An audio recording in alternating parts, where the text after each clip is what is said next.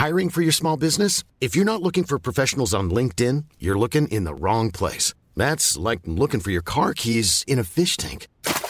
LinkedIn helps you hire professionals you can't find anywhere else, even those who aren't actively searching for a new job but might be open to the perfect role. In a given month, over 70% of LinkedIn users don't even visit other leading job sites. So start looking in the right place. With LinkedIn, you can hire professionals like a professional. Post your free job on linkedin.com slash people today.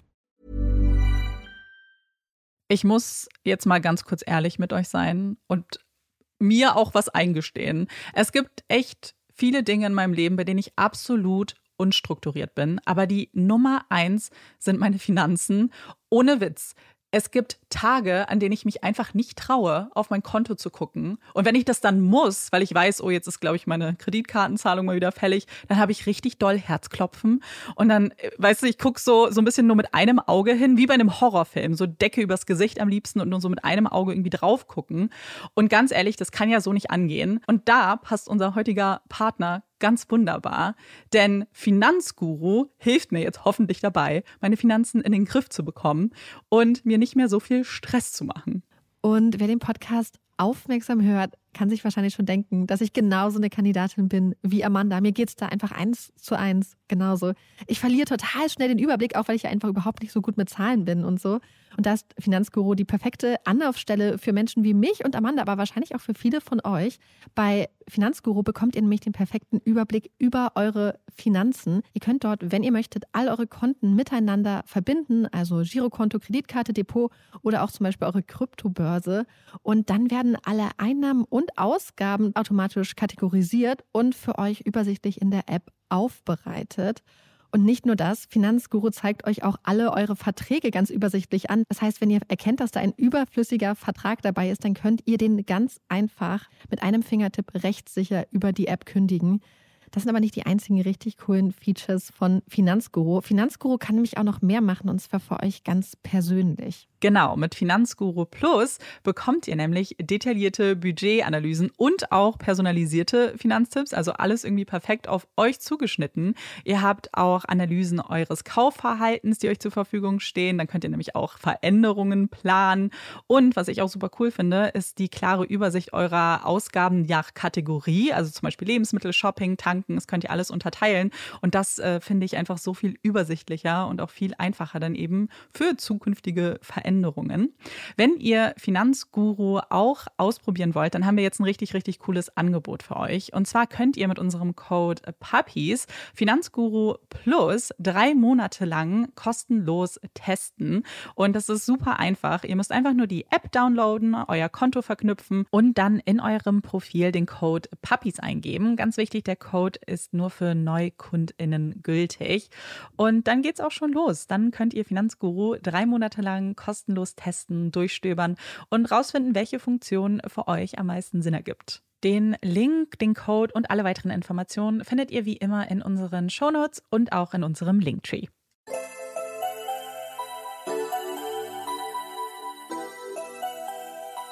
Herzlich willkommen bei Puppies in Crime, unserem True Crime Podcast. Ich bin Marike. Und ich bin Amanda. So, es ist Sonntagabend und sehr spät wo mhm. wir jetzt diesen Fall aufnehmen.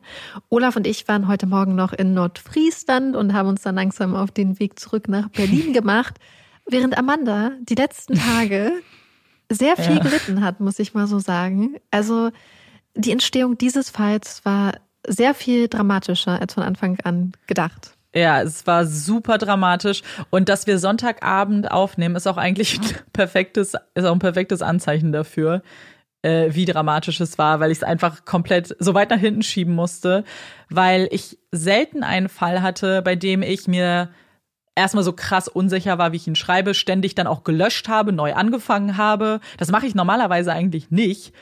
Und irgendwann mich damit abfinden musste, dass ich so viel an diesem Fall so spannend finde, dass es ein längerer Fall werden muss. Und das heißt, das ist ein Fall jetzt für alle die da draußen, die uns schreiben, dass sie die langen Fälle so lieben und unsere regulären Folgen nicht lang genug sind. Das wird ähm, ein Fall mit Überlänge. Und Ich hoffe, er gefällt euch. Ich hatte wirklich, meine Nerven waren am Ende und Marike war live dabei. Ich, ich war live dabei und es gab ein paar panische Anrufe. Mm. Ja, ähm, sehr panisch. Ja, aber ich glaube, es hat sich dann alles zum Guten gewendet und äh, wir gehen jetzt alle auf eine kleine Reise mit Amanda. Mm, das ist eigentlich die perfekte Überleitung, weil ich ganz kurz sagen muss, wohin wir reisen, bevor der Fall anfängt. Und zwar in ein Land, das einen ganz besonderen Platz in meinem Herzen hat. Und wer diesen Podcast lange verfolgt, der weiß es vielleicht. Weiß es vielleicht auch noch nicht, weil überraschenderweise habe ich noch nie einen Fall aus diesem Land gemacht. Das ist der erste und ich hätte auch nie gedacht, dass es so lange dauert.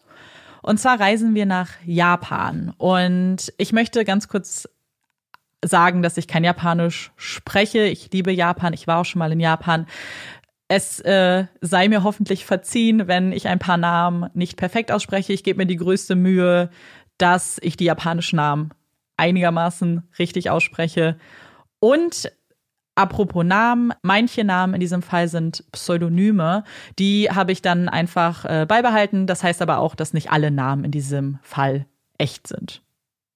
Und jetzt würde ich sagen, fange ich einfach mal an, weil wir jetzt äh, gemeinsam eine Reise nach Japan antreten und auch ja ein bisschen mehr Zeit mit dieser Folge dort verbringen. Schwarze Krähen sitzen auf den Kabeln des Telefonmastes vor dem Haus. Sie krächzen, schreien, kommunizieren mit ihren Artgenossen. Ein Wecker aus Plastik im Inneren des Hauses tickt und tickt die Sonne steht an ihrem höchsten Punkt. Die Zeiger des Weckers stehen kerzengerade auf die Zwölf gerichtet. Ein Sonnenstrahl drängt sich durch das Fenster und versucht den dunklen Raum in ein warmes, helles Licht zu tauchen. Er trifft das Gesicht von Lucy Blackman, umschmeichelt ihre runde Nase, die schmalen Lippen und lässt ihr blondes Haar zu Gold werden. Sie reibt sich die Augen, öffnet sie vorsichtig und schaut sich im Zimmer um. Es ist ein kleiner Raum mit tiefen Decken, vollgestellt, kaum eine leere Fläche zu vernehmen. Selbst die Wände sind behangen von alten Postern und Postkarten. Lucy blickt neben sich auf den Boden, auf die Matratze, die sie sich mit Louise teilt, die noch leise vor sich hinschlummert. Lucys Bewegung aber langsam zu vernehmen scheint. Ihr Kopf mit den braunen Haaren gräbt sich tiefer in ihr Kissen, versucht das Licht des anbrechenden Tages noch für einen kleinen Augenblick zu verdammen. Vorsichtig schiebt Lucy das Laken, unter dem sie bis vor wenigen Sekunden noch geschlafen hat, zur Seite und sitzt lediglich mit einem T-Shirt bekleidet auf der Matratze. Bei diesen sommerlichen Temperaturen, bei der feuchten Hitze, war es schwer, überhaupt etwas zu tragen. Der Stoff klebt am ganzen Körper, der Schweiß sammelt sich darunter und umhüllt ihre Haut mit einer salzigen Schicht. Lucy kann es gar nicht abwarten zu duschen, den nächtlichen Schweiß von sich zu spülen und frisch in den Tag zu starten. Naja, so frisch es eben geht, wenn man erst um 4 Uhr im Bett gewesen ist und man vielleicht gerne noch etwas länger geschlafen hätte, aber große Pläne für diesen Tag geschmiedet hat. Ihre Füße gleiten auf den Boden. Sie rutscht sanft nach vorne und greift nach ihrem Bademantel. Lautlos verlässt sie das Zimmer und steuert das Bad an. In ihrer Hand hält sie ihre Kosmetiktasche mit ihrer Skincare, mit ihrem Duschgel, dem Shampoo, Rasierer und Zahnbürste. Zum Glück ist das Bad frei. Wahrscheinlich sind die meisten Bewohner ihres Hauses schon längst auf den Beinen und sie hat den Morning Rush verpasst. Glück gehabt. Das Bad ist gewohnt dreckig. Ausgequetschte Zahnpastatuben liegen auf dem Waschbecken verteilt. Haare zieren das weiße Keramik. In der Dusche findet sie Brocken von alter Seife vor. Im Ausfluss ein Cocktail aus Haaren, abgeknipsten Fingernägeln und Staub. Sie hatte sich an diesen Zustand gewöhnt. Oder auch nicht. Zumindest überraschte er sie nicht mehr. Nichts konnte sie in diesem Shithouse, so nennt Lucy ihre Unterkunft, wenig liebevoll noch überraschen. Insgesamt sechs von ihnen leben hier, teilen sich Küche und Bad und bewohnen winzig kleine Zimmer entweder alleine oder wie sie und Louise zu zweit. Zusätzlich zu diesen sechs Bewohnern muss man aber natürlich auch deren Gäste und nächtlichen Besucher zählen. Schnell leben mehr als zehn Personen in dem Haus. Privatsphäre, ungestörte Momente sind hier Fehlanzeige. Lucy, Telefon für dich ruft es aus dem Gemeinschaftsraum. Der Wecker hat seine Zeiger ein ganzes Stück bewegt. Es ist halb zwei, als Lucy die Treppe heruntereilt und den Hörer des knallpinken Telefons in die Hand nimmt. Im Gegensatz zu ihrer Freundin Louise hat Lucy noch kein eigenes Handy. Aber das sollte sich bald ändern. Sehr bald sogar. Er war's, erklärt Lucy freudestrahlend. Sie grinst, aktiviert damit die Grübchen in ihren Wangen und schaut Louise erwartungsvoll an, die sich in der Zwischenzeit ebenfalls für den Tag zurechtgemacht hat. Er verspätet sich etwas, fährt Lucy fort. Aber wir sollten heute Abend auf jeden Fall wieder pünktlich da sein. Louise nickt. Heute wollten die beiden gemeinsam ausgehen. Mit einer Freundin aus der Bar, in der sie arbeiteten. So wie sie schon viele Nächte zuvor getan haben. Als um 15.20 Uhr das Telefon wieder klingelt, verlässt Lucy nach dem Gespräch das Haus. Sie tritt auf die Straße. Die Krähen beobachten sie dabei. Eine Wand aus stehender Hitze breitet sich vor ihr aus. Temperaturen um die 30 Grad. Eine so hohe Luftfeuchtigkeit ist Lucy aus ihrer Heimat London nicht gewohnt. Generell ist alles so anders hier. Jeden Tag, wenn sie nach draußen tritt, wird sie daran erinnert. Sieht die schmalen Straßen mit den noch schmaleren Autos, die darauf Platz finden müssen. Sieht die kleinen Häuser, die dicht an dicht gepresst sind, so aussehen, als ob sie von ihren Nachbarhäusern zerquetscht werden. Die vielen Menschen, die so geordnet über die Gehwege huschen, die den Blick nach vorne richten, nicht rödeln, nicht schlendern, sondern ein Ziel haben, auf das sie zulaufen. Sie sieht die vielen Schilder mit Zeichen, die sie nicht entschlüsseln kann, in einer Sprache, die sie nicht spricht. Lucy ist mittendrin, in einer der aufregendsten Städte der Welt, ist ein winzig kleiner Teil von ihr geworden in den letzten zwei Monaten, die sie hier verbracht hat. Lucy lebt in Tokio, einer Metropole mit fast 14 Millionen Einwohnern, mit hohen Wolkenkratzern versehen, mit Leuchtreklame an fast jeder Ecke, mit den am stärksten besuchten Bahnhof der ganzen Welt. Rekorde werden in der Hauptstadt Japans jeden Tag gebrochen. Und jedes Jahr zieht sie unzählige Touristen an, um für einen kleinen Moment in diese Welt einzutauchen.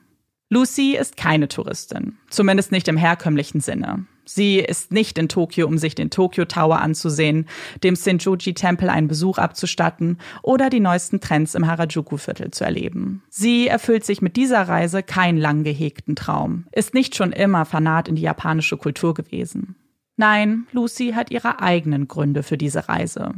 Gründe, die nicht jeder verstehen oder nachvollziehen kann, die für manche ganz schön aus dem Nichts kamen vor allem für ihre Mutter Jane. Als Lucy ihr offenbart, dass sie bald die Reise ins 9500 Kilometer entfernte Tokio antreten wird, ist die sichtlich schockiert. Woher kommt diese Schnapsidee? Warum hat Jane zuvor noch nie von diesem Plan gehört? Dabei sprechen Lucy und sie doch so gut wie jeden Tag. Sie ist zwar ihre Mutter auf dem Papier, aber eigentlich sind sie viel eher allerbeste Freundinnen. Sie telefonieren andauernd, gehen gemeinsam shoppen und abends sogar auch in die Diskos von London. Sie erzählen sich alles. Jane kennt jeden Freund und jede Freundin von Lucy, weiß von ihren Wünschen und Plänen, kennt jedes noch so kleine Geheimnis. Vor allem nach ihrer Scheidung von Lucys Vater, Tim, war ihre Beziehung inniger denn je. Und die Zeit vor der Scheidung unterscheidet sich maßgeblich von der danach. Und es war ein einziger Tag, der die beiden voneinander trennt. Ein Tag im Jahr 1995, an dem Jane einen Telefonanruf erhält von einem Mann, der ihr berichtet, dass Tim eine Affäre mit seiner Frau hat. Was fällt ihm ein? Ihre Familie zu zerstören, alles wegzuwerfen für eine Liebelei? Er ist ein Trottel, Idiot, Verräter, tauge nichts. Er ist schuld daran, dass das Bild der perfekten Familie, das Jane gemalt hat, zerbricht. Wenn man Tim fragt, dann gibt es nicht diesen einen Tag, der alles veränderte. Für ihn war es nicht schwarz-weiß, sondern eine lange Zeit von Grau. Denn das Leben bei den Blackmans war nicht heiter Sonnenschein, so wie Jane es immer darstellen wollte. Sie war kontrollierend, führte ein strenges Regiment mit einem dicken Regelbuch, das nicht nur für die Kinder galt, sondern auch für ihn. Wenn er etwas tat, das ihr nicht passte, wenn er sich nicht so verhielt, wie Jane es von ihm erwartete, wurde er bestraft. Mit Schweigen, einer eisigen Front, die manchmal Tage, Wochen oder sogar Monate anhalten konnte. Es gibt keine Entschuldigung für den Betrug. Das war falsch, das weiß er. Er hätte einen anderen Weg finden müssen, hätte an seine Familie denken sollen und eine Lösung finden müssen, die ihn weniger schadet. Die Trennung ihrer Eltern lastet schwer auf den Kindern, zumindest bei dem Nesthäkchen Rupert und seiner älteren Schwester Sophie. Rupert, der zu dieser Zeit 13 Jahre alt ist und gerade tief in der Pubertät steckt, reagiert emotional. Er weint viel, kann mit dieser plötzlichen Veränderung nur schlecht umgehen. In Sophie brodelt dagegen die Wut. Wut auf ihren Vater, der sie überhaupt in diese Situation gebracht hat, aber erst recht auf ihre Mutter, zu der sie schon immer ein schwieriges Verhältnis hatte, das jetzt mehr litt denn je. Ständig stritten sich die beiden, bekamen einander die Haare und es ging sogar so weit, dass Sophie für ein paar Monate zu Freunden zog. Der dritten im Bunde, Lucy, schien die Scheidung wenig auszumachen. Sie war immer noch die ruhige, gefasste Schwester, die in jeder Situation Fassung behielt, die Streitereien gekonnt klärte, eine Schulter für Rupert zum Anlehnen bot und für die beiden Kinder viel mehr Mutterfigur wurde als Jane. Sie hatten doch so eine gute Beziehung zueinander, Lucy und sie. Wieso wusste Jane also nichts von diesem Plan, von Tokio, von dieser Reise? Was ist nur in Lucy geraten? Weißt du, erklärt Lucy, ich gehe ja nicht alleine. Ich begleite Louise. Die hat eine Tante in Tokio, bei der können wir leben. Louise also. Es ist also nicht etwas in Lucy geraten, sondern jemand. Diese Louise. Alles ergibt nun Sinn für Jane. Louise hatte ihre Tochter überredet, mitzukommen. Sie hatte gewusst, wie sehr sie von Lucy bewundert wird, dass sie ihr nacheifert, so wie sie es schon viele Male zuvor getan hat. Wie damals, als Louise entschieden hat, nicht zu studieren, sondern zu arbeiten und Lucy es ihr gleich tat. Und als Louise einen Job als Stewardess bei British Airways angefangen hat, wer bewarb sich dann auch umgehend auf eine Stelle? Natürlich Lucy. Das war also mal wieder so eine verrückte Idee von Louise gewesen. So muss es ja sein. Denn was hätte Lucy bitte für Gründe gehabt, so weit wegzugehen? Von ihrer Familie, die sie über alles liebt, von allem, was sie sich in den letzten Jahren so hart erarbeitet hat. Lucy ist doch glücklich, hat so viele Freundinnen und Freunde, die sie vergöttern. Einen charmanten Freund namens Jamie, der sie über alles liebt, für den Lucy die eine ist. Hier spielt sich ihr Leben ab. Hier ist alles, was sie braucht. Warum will sie auf einmal weg? Ohne Vorwarnung verschwinden? In ein Land, über das sie zuvor noch nie ein einziges Wort verloren hat. Louise weiß, dass Lucy viele Gründe hat zu gehen. Weiß, dass es einiges in ihr gibt, das brodelt und an die Oberfläche möchte dass sie durchaus etwas Abstand gebrauchen kann. Und sie weiß auch, dass es ganz gewiss nicht sie war, die Lucy zu irgendwas überreden musste. Der Name Lucy bedeutet die Strahlende, die Leuchtende. Jane hatte den Namen ausgesucht und schnell bemerkt, dass er wie die Faust aufs Auge passt.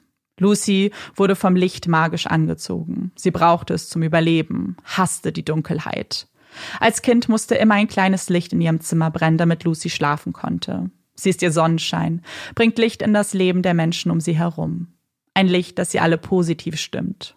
Lucy ist die Freundin, die immer fröhlich ist, die immer lächelnd durchs Leben geht, deren Grübchen nur erscheinen, wenn sie ihren Mund zum Lachen formt und doch ein Merkmal sind, das jeder ihrer Freunde nur allzu gut kennt. Sie ist das Mädchen, das nie in Konflikte gerät, die jedes böse Wort aushält und die Ruhe bewahrt, die damit sogar manchmal, gerade bei anderen Frauen, negativ auffällt, wie kann denn jemand immer gute Laune haben? Nett zu jedem sein? Tja, die muss ganz schön viel von sich halten, so selbstbewusst wie sie sich gibt. Wenn man ein Mensch ist, der ein Licht für alle sein möchte, der bekannt dafür ist, immer gut drauf zu sein, witzig, charmant, ruhig, höflich, dann bleibt oftmals nur wenig Platz dafür, über die eigene Dunkelheit zu sprechen, über die tiefsten Gefühle, Ängste und Sorgen, die das Licht in einem selbst löschen. Wenn man der Anker in unruhigen Gewässern für andere ist, wenn man die Schulter zum Ausweinen ist, die Verantwortung für die Gefühle anderer übernimmt, dann ist es schwer, aus dieser Rolle auszubrechen. Sich selbst und anderen einzugestehen, dass man manchmal auch etwas Licht von außen braucht, dass man ausbrennt, dass das Lächeln wie einstudiert auf den Lippen klebt. Louise konnte in ihrer jahrelangen Freundschaft die harte Schale, die Lucy um sich aufgebaut hat, eine Art Schutzmauer, durchbrechen. Louise und Lucy kennen sich seit sie 13 Jahre alt sind. Von außen könnten die beiden nicht unterschiedlicher sein. Louise ist klein, schlank, mit ihrem dunklen Haar und dem runden Gesicht eine konventionelle Schönheit. Lucy dagegen ist groß gewachsen, mit breiten Hüften, die für sie selbst immer ein Dorn im Auge waren. Ihr Gesicht ist markant, vor allem ihre Augen stechen hervor. Sie sind strahlend blau und haben eine Form, die eher ungewöhnlich erscheint. Sie sind nicht mandelförmig, nicht horizontal, sondern ein kleines bisschen nach unten verlaufend, wie kleine Tropfen, die ihre Wangen herunterlaufen. Auch wenn Lucy viele dieser Aspekte an sich verabscheut, sind es genau diese Besonderheiten, die andere so an ihr schätzen, die sie wunderschön finden und an ihr beneiden. Louise und Lucy sind zwar von außen unterschiedlich, aber innen drin verbinden sie viele Gemeinsamkeiten. Es war Freundschaft auf den ersten Blick. Sie waren die einzigen zwei Mädchen in ihrer Klasse, die die Privatschule, auf die sie gingen, nur besuchen konnten, weil sie ein Stipendium erhalten haben. Sie hatten kein Geld für Luxusartikel, haben zum Geburtstag kein Auto bekommen und auch sonst gibt es viele Parallelen in ihrem Leben. Louise wusste, wie es sich anfühlt, die Rolle eines Elternteils übernehmen zu müssen. Ihr Vater ist gestorben, da war sie gerade zwölf. Es waren harte Zeiten, die auch Lucy nur allzu gut kennt. Sie liebt Jane, ganz ehrlich. Aber es ist nicht immer einfach, Mutter für die eigene Mutter zu spielen. Die Vernünftige zu sein, immer andere über sich zu stellen. Nach der Scheidung wurde das Ganze noch schwerer. Sie musste in ihrer Rolle bleiben, durfte nicht zeigen, wie hin und her gerissen sie doch war. Jane hatte ihr den Kontakt zu Tim nie verboten, aber sie ließ auch kein gutes Haar an ihm. Er war der Bösewicht, der schuld an ihrem Leid ist. Jeder Kontaktversuch zu Tim fühlte sich so an, als ob sie Jane hintergehen würde, sie verletzen würde, sich auf die falsche Seite begibt. Louise versteht sie, ermutigt sie dazu, Kontakt zu Tim aufzubauen, wenn sie das möchte, unterstützt sie bei dem Vorhaben und sieht dabei zu, wie Vater und Tochter wieder aufeinander zugehen. Es waren diese ehrliche Gespräche, die die beiden zusammenschweißten, aber sie hatten auch unglaublich viel Spaß miteinander, gingen gerne gemeinsam aus, lernten süße Typen kennen, flirteten und führten die ein oder andere oberflächliche Beziehung. Mit Jamie war Lucy schon lange nicht mehr zusammen. Das wusste Louise. Schließlich war ja der heiße Barkeeper Alex schon an seine Stelle getreten. Die beiden lieben Make-up, Klamotten. Es ist ihnen wahnsinnig wichtig, dass ihre Nägel immer perfekt lackiert und die Haare ordentlich frisiert sind. Wenn es neue Produkte auf dem Markt gibt, dann müssen sie sie austesten, koste es, was es wolle. Dafür verschulden sie sich auch bei Freunden, ihren Eltern und später dann auch bei Kreditkarteninstituten. Lucy hat mehrere tausend Pfund Schulden. Und genau das war der Grund für ihre Reise gewesen. Schon oft hatten sie zuvor überlegt, mal durch Asien zu reisen. Vor allem Louise hatte Lust gehabt, nur mit einem Rucksack bewaffnet die bekannten Routen durch Thailand zu erkunden. Aber Lucy brauchte gewissen Komfort, sah sich nicht in billigen Hostels oder Zelten auf Campingplätzen. Das war einfach nicht ihr Ding. Und wirklich Geld hatten sie ja auch nicht gehabt, um derartige Reisepläne in die Tat umzusetzen. Als Louises Schwester Emma ihr dann aber von ihrer Zeit in Tokio berichtet und wie schnell es ihr möglich war, dort Geld zu verdienen, flammt eine Idee in Louise auf. Wenn sie nach Tokio reisen und dort so viel verdienen, um ihre Schulden mit einem Schlag abzubezahlen, dann würden sie ja zwei Fliegen mit einer Klappe schlagen. Sie würden ein tolles neues Land kennenlernen und wären ihre Sorgen ein für alle Mal los. Das erklärt Lucy auch ihrer Mutter Jane. Sie würde für drei Monate nach Tokio ziehen und käme dann zurück mit einem ganzen Haufen Geld. Jane ist gar nicht begeistert von dieser Idee, will nicht, dass Lucy so weit weg von ihr ist, versteckt sogar ihren Reisepass, um sie von der Abreise abzuhalten. Aber keine Chance. Der Plan steht. Es gibt kein Zurück mehr und das große Abenteuer Japan beginnt für Lucy im Mai 2000. Sie ist schon oft geflogen. In ihrer Zeit bei British Airways hat sie erst Kurzstrecken, später auch Langstreckenflüge betreut. Und doch war das hier anders. Die zwölf Stunden, die sie von Heathrow zum Narita-Flughafen brauchen, fühlen sich aufregend an. Eine Mischung aus Vorfreude und aus Angst vor dem Unbekannten, das sie in Tokio erwarten wird. Das Flugzeug hebt ab. Die Gebäude werden immer kleiner, die Autos und Menschen unter ihnen so groß wie Ameisen. Die Zeit an Bord vergeht wie im Flug, im wahrsten Sinne des Wortes. Sie schauen einen Film, bekommen Mittagessen serviert und versuchen ein kleines bisschen zu schlafen, um sich auf die Zeitzone vorzubereiten. Als das Flugzeug landet, werden sie von strahlendem Sonnenschein in Empfang genommen. Es ist früh. Lucy fühlt sich erschöpft, als sie das erste Mal auf japanischem Boden ihr Tagebuch aufschlägt und ihre Gedanken festhält. Es ist 9.13 Uhr hier in Tokio. Das bedeutet, es ist mitten in der Nacht in England. Ich sitze auf meinem Koffer an dem Bahnsteig und fühle mich überwältigt. Ich bin müde und ich fühle mich ängstlich, angespannt, verloren. Es ist sehr heiß. Ich hoffe, dass ich später mal auf diesen Augenblick zurückschaue und über meine Arglosigkeit lachen kann. Es ist alles so anders. Der modernste Zug, den ich jemals gesehen habe, ist soeben an mir vorbeigefahren. An Bord ein kleiner Mann mit dunkelblauem Anzug und makellosen weißen Handschuhen. Ich habe auch schon meine allererste Sache gekauft. Eine Flasche Wasser, die übersät ist mit japanischen Schriftzeichen. Ich sitze hier und eine warme Brise streift durch mein Gesicht. Ich schaue in den Himmel und bete, dass es der Wind der Veränderung ist, der alle meine Träume wahr werden lässt. Die ersten Tage in Tokio sind ganz schön hart für Louise und Lucy. Auf das, was sie hier erleben würden, hätte man sie gar nicht vorbereiten können. Zum einen ist da der Jetlag, der ihnen in den Knochen steckt, der sie fies austrickst und es so hinbiegt, dass sich der Tag wie Nacht anfühlt und andersrum. Dann ist da die Unterkunft, das Shithouse, in dem auch Emma zuvor gelebt hatte. Denn eine Tante in Tokio gibt es nicht. Das hatte Lucy ihrer Mutter nur erzählt, um sie nicht zu beunruhigen. Das Sasaki-Haus, so der offizielle Name, ist ein günstiges Gasthaus im Roppongi-Viertel. Ein Viertel, das von Japanern als Zuhause der Gaijins angesehen wird. Louise und Lucy sind Gaijins, sind Ausländerinnen, die in Tokio Fuß fassen möchten, die Teil der Gesellschaft sind und doch irgendwie nicht ganz dazugehören. Es sind Menschen wie die beiden, die oftmals nicht die Sprache sprechen, die für schnelles Geld nach Japan kommen, sich aber nicht unbedingt für Land und Leute interessieren. Dieser Begriff ist negativ belastet und wird in der Öffentlichkeit vermieden. Aber hinter verschlossenen Türen fällt er dann doch und zeigt, wie dieses Phänomen wahrgenommen wird und wie man die Menschen betrachtet. Am Tag unterscheidet sich Roppongi kaum von anderen Vierteln. Nur eine weitere Zusammenkunft von Hochhäusern, vielbefahrenen Hauptstraßen und grell blinkenden Leuchtreklamen. Tagsüber sieht man Geschäftsleute, die in den Sushi-Bars zu Mittag essen, Touristen, die die kleinen Shops besuchen und Souvenirs einkaufen, Kinder in niedlichen Schuluniformen, die ihren Schulweg antreten. Wenn die Nacht einbricht, erwacht Roppongi aus dem Schlaf. Dann ergeben die Zeichen auf den Schildern erst richtig Sinn. Aus dem behüteten Viertel wird eine Partymeile, die ihresgleichen sucht, in der Touristen, Besucher und Japaner gleichermaßen eintrudeln und in den vielen Bars ihre Zeit vertreiben. Die Stimmung ist einzigartig. Hier treffen sie alle aufeinander, vergessen den Stempel der Gaijins. Hier darf jeder seiner Fantasie freien Lauf lassen. Vor den Stripclubs stehen oft Männer, die die abendliche Show anpreisen. Ihr Club sei der beste der ganzen Stadt. Tolle oben ohne Bar. Sexy Girls. Schauen Sie rein. Ich mache Ihnen einen guten Preis. Neben den Stripclubs und Bars findet man viele unterschiedliche Etablissements.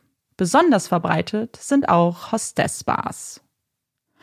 Als man Lucy und Louise vor ihrer Abreise fragte, womit sie denn ihr vieles Geld verdienen würden, hielten sich die beiden bedeckt.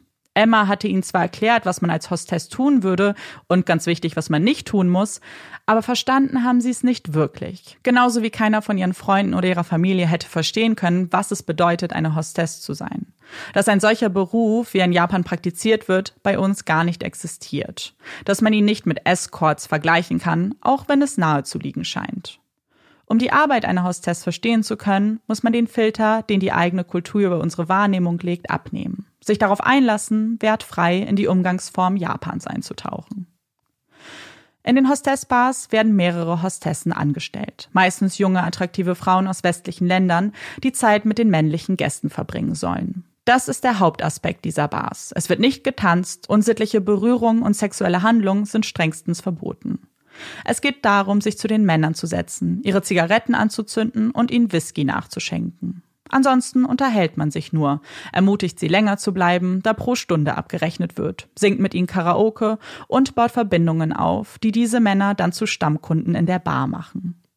Die Gespräche können ganz unterschiedlich verlaufen. Manche von ihnen sind öde. Die Männer erzählen in gebrochenem Englisch von ihrer Arbeit, von dem letzten Business-Trip, den sie vorgenommen haben, oder meckern über die aktuelle wirtschaftliche Lage. Manche Gespräche können auch interessant sein. Besonders ältere japanische Männer erzählen gerne aus der Vergangenheit, sind freundlich, interessieren sich auch für das, was die Frauen zu sagen haben. Und dann gibt es natürlich die Ausnahmen, die, die anzügliche Witze machen, über die Körper der Frauen sprechen und urteilen. Aber selbst bei dieser Gruppe ist eins ganz klar. Sex wird es hier nicht geben. Darum geht es nicht. Es geht um Fantasien, die es zu erfüllen gilt. Fantasien der hübschen jungen Ausländerin, die sich für einen interessiert, die einem Komplimente macht, bei der man sich gut fühlt. Es ist nur Schein, das wissen sie. Aber für die paar Stunden, die sie in der Bar sind, für die sie bis zu 400 Euro die Stunde blechen müssen, können sie in diese Fantasie eintauchen und sie Wirklichkeit werden lassen. Diese Bars sind keineswegs verrufen. Im Gegenteil, sie sind fester Bestandteil der japanischen Kultur und viele der Besucher können ihre entstandenen Kosten sogar bei ihrem Arbeitgeber einreichen. Denn dort sind die abendlichen Treffen mit anderen Kollegen gern gesehen. Eine durchzechte Nacht mit deinem Kollegen heißt nämlich, dass du weniger Zeit mit deiner Familie verbringst, dass du Freundschaften zu deinen Kollegen pflegst und dann vielleicht noch lieber arbeitest. Wenn du von der Arbeit müde bist und nur noch entspannen willst, dann ist eine Hostessbar, bei der die Frauen für dich da sind, doch genau das Richtige. Das steigert das Selbstbewusstsein, das Ego und je zufriedener ein Mitarbeiter ist, umso besser seine Arbeit. Und in einem Land wie Japan, in dem Struktur, Erfolg, die Arbeit als höchstes Gut angesehen wird, ergibt das natürlich Sinn. Nur wenige Tage nach ihrer Ankunft machen sich Lucy und Louise auf den Weg, sich genau einen solchen Job zu sichern. Eine ihrer Mitbewohnerinnen, Christa, hat ihnen ein paar Namen von Clubs aufgeschrieben, bei denen sie es mal versuchen können. Sie selbst hat auch als Hostess gearbeitet und kennt sich ganz gut aus. Die zwei sind hübsch, sie sind jung, sie sind genau das, was in den vielen Bars gesucht wird. Die beiden setzen sich auf ihre Fahrräder und fahren die Partymeile, die im Tageslicht keine ist, entlang. Bis ein freundlicher Mann sie anspricht und ihre Suche damit beendet. Er ist eine Art Promoter, der junge Frauen an die Bars vermittelt und dann eine Provision erhält. Besser hätte es für die beiden nicht laufen können. Nach einer kurzen Vorstellung erhalten beide die Zusage, als Hostessen im Casablanca anfangen zu dürfen. Die Bar öffnet jeden Abend um 21 Uhr. Kurz davor versammeln sich die Frauen in der Garderobe, manchmal bis zu 15 von ihnen auf einmal. Sie streifen ihre Kleidung ab, wechseln aus Jeans und Sneaker in figurbetonte Kleider. Sie legen etwas Make-up auf. Unter ihnen sind nun auch Lucy und Louise. Sie sind ganz erstaunt, was für unterschiedliche Frauen hierher gefunden haben. Das Samantha aus Australien, Hannah aus Schweden, Olivia aus Rumänien und sie alle würden gleich ins Innere der Bar huschen, würden auf das Zeichen des Besitzers warten, der sie den Tischen zuteilt. Als Lucy den Job begonnen hat, wusste sie nicht, was sie genau erwarten würde. Mittlerweile hat sie das Konzept zwar verstanden und auch die eine oder andere Vorstellung, wie ihr Arbeitsalltag nun aussehen wird, aber jetzt mittendrin zu sein, die Gespräche, die sie sich in ihrem Kopf ausgemalt hat, auch in der Realität zu führen, ist doch etwas anderes. Und es gibt eine Sache, mit der Lucy so gar nicht gerechnet hat, mit der die wenigsten Hostessen rechnen, bis sie mittendrin stecken. Und zwar der Druck, der auf den Hostessen lastet. Ein Druck, den auch sie auf ihren Schultern spüren wird. Eine Stunde im Casablanca kostet umgerechnet etwa 80 Euro. Darin sind Bier und Whisky bereits inkludiert. Lucy erhält einen Stundenlohn von 13,50 Euro. Dafür muss sie mit den Männern sprechen, ihre Zigaretten anzünden und Getränke bestellen. Es gibt aber auch die Möglichkeit, das wird sie schnell feststellen, noch mehr Geld zu verdienen. Wenn ein Gast eine bestimmte Hostess wünscht, dann muss er dafür extra bezahlen. Die Hostess erhält in einem solchen Fall einen Bonus von 27 Euro. Wenn der Gast Champagner oder einen der teuren Whiskys bestellt, dann erhält die Hostess eine Kommission. Die Hostessen werden außerdem ermutigt, auf sogenannte Dohan-Dates mit den Männern zu gehen. Damit sind Verabredungen zum Abendessen gemeint, von denen die Frauen dann zurück in die Bars gebracht werden. Dafür erhalten sie wieder einen Bonus. Diese Verabredungen sind nicht optional. Jede Hostess muss mindestens fünf Dohans im Monat absolvieren, um ihre Stelle behalten zu können. Mit all diesen Gedanken im Kopf verschwindet natürlich auch die Leichtigkeit, mit der Lucy in diesen Job gegangen ist. Einfach nur zuzuhören, wenn ein Mann mit ihr spricht, da zu sein, physisch, reicht nicht aus. Sie muss freundlich sein, engagiert, muss es schaffen, dass dieser Mann sie wiedersehen will, muss ihn dazu bekommen, teuren Alkohol zu kaufen.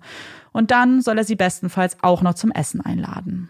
Das ist ganz schön viel auf einmal. Es recht, wenn man so unsicher ist wie Lucy, wenn man die beste Freundin dabei beobachtet, wie sie unglaublich gut angenommen wird und man selbst kaum Stammgäste oder Dohan-Dates abbekommt. Lucy hat nur einen einzigen Stammgast, Ken. Er ist ein netter Mann, spricht vergleichsweise gut Englisch und Lucy versteht sich mit ihm, auch wenn er ganz schön anhänglich sein kann. Er ist 40, nicht verheiratet und hat sich in Lucy verknallt. In seinen Nachrichten an sie, auch das Kommunizieren abseits der Arbeit wird von den Bars gerne gesehen, macht er das mehr als nur klar. Danke für deine Geduld letzte Nacht. Eine Sache, die ich dir noch sagen wollte, ist, dass ich neidisch bin auf deinen zukünftigen Freund, den du in der verrückten Stadt Tokio finden wirst.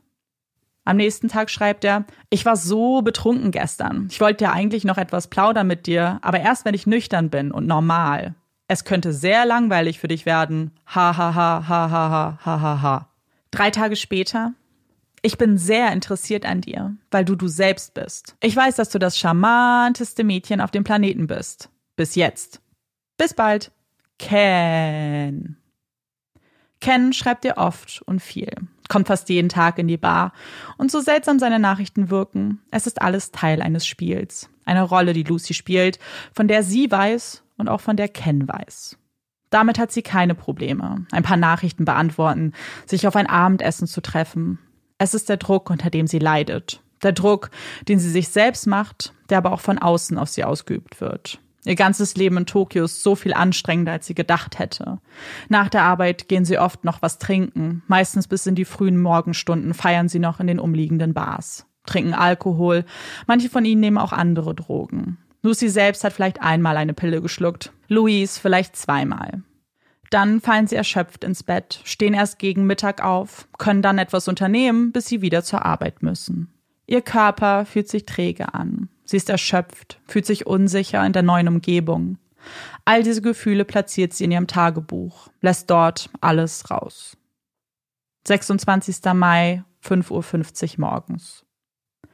Ich weiß nicht, was falsch läuft, aber dieser Ort bringt das Allerschlechteste in mir hervor. Ich kann nicht aufhören zu weinen. Ich habe solche Schmerzen in meinem Bauch. Echte, physische Schmerzen. Ich habe mich leer geweint. Tränen fließen keine mehr. Sie kommen nur in Schüben. Mir geht es nicht gut hier und ich kann mich aus diesem dunklen Loch nicht befreien. Ich musste Lou in dem Sportscafé zurücklassen mit Keenan. Ich konnte es einfach nicht mehr aushalten. Ich fühle mich schrecklich. Ich hasse es. Ich fühle mich hässlich, fett, unsichtbar. Ich hasse mich so sehr. Ich bin so durchschnittlich. Jede Faser meines Körpers ist durchschnittlich, vom Kopf bis zu den Zehen. Ich habe mich selbst belogen, gedacht, dass ich es hier schaffen könnte.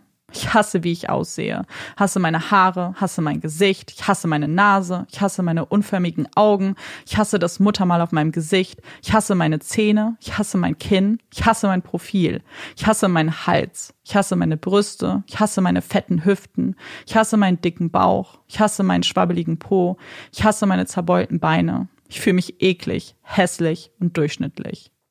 Ich habe Schulden, in denen ich ersticke. Und ich muss das hier hinkriegen. Das hat alles nichts mit Lou zu tun. Ich freue mich wirklich für sie. Aber ich bin eine schlechte Hostess. Ich hatte nur einen einzigen Dohan und das dank Shannon. Ein anderer hatte mich einfach versetzt. Ich meine, wie scheiße muss man sein, dass man von einem Dohan versetzt wird? Ich habe nur noch Ken. Aber wie lange wird das wohl halten? Louise liegen die Männer zu Füßen. Sie streiten sich darum, wer sie einladen darf. Ich dagegen bekomme nur Fake-Nummern und werde versetzt. Nishi, der Manager der Bar, hat ihr einen Bonus gegeben. Sie hat sich so gefreut. Bei ihr läuft es einfach richtig gut. Sie findet so viele Freunde, wie immer. Und egal wo ich bin, da fühle ich mich allein. Es ist nicht Seven Oaks, der Heimatort von Lucy. Ich bin das Problem.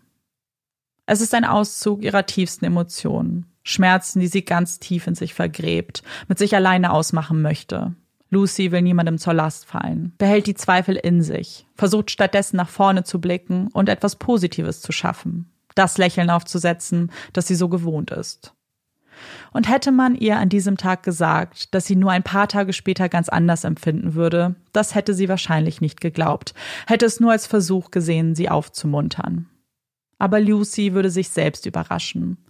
Und diese Veränderung hat vielleicht auch mit einem jungen Mann namens Scott zu tun, der ganz plötzlich in ihr Leben tritt und in den sich Lucy Hals über Kopf verliebt. Scott ist 20 und als US-Army-Mitglied in Japan stationiert. Er ist fast 1,90 groß, hat strahlend blaue Augen, breite Schultern und einen Waschbrettbauch. Er sieht aus wie ein richtiges Model. Mr. Sex God of the Century, würde Lucy einer Freundin schreiben. Aber Scott wird zu mehr als nur einer Sexfantasie. Die beiden werden ein Paar, weil er ihr zuhört, weil er der Erste ist, der ihre Selbstzweifel nicht einfach abwinkt, sondern ganz ähnliche Gedanken hat. Lucy fühlt sich wohl bei ihm, fühlt sich verstanden und das erste Mal, seit sie in Japan lebt, so richtig angekommen. Jetzt kann es bergauf gehen, denkt Lucy. Und das tut es, in ihrem Privatleben, aber auch auf der Arbeit. Sie hat einfach nur etwas mehr Zeit gebraucht als Louise. Jetzt hat sie den Dreh raus, hat mehrere Dohans in der Woche, Stammgäste, die unbedingt zu ihr wollen, weil sie ihre Art genießen.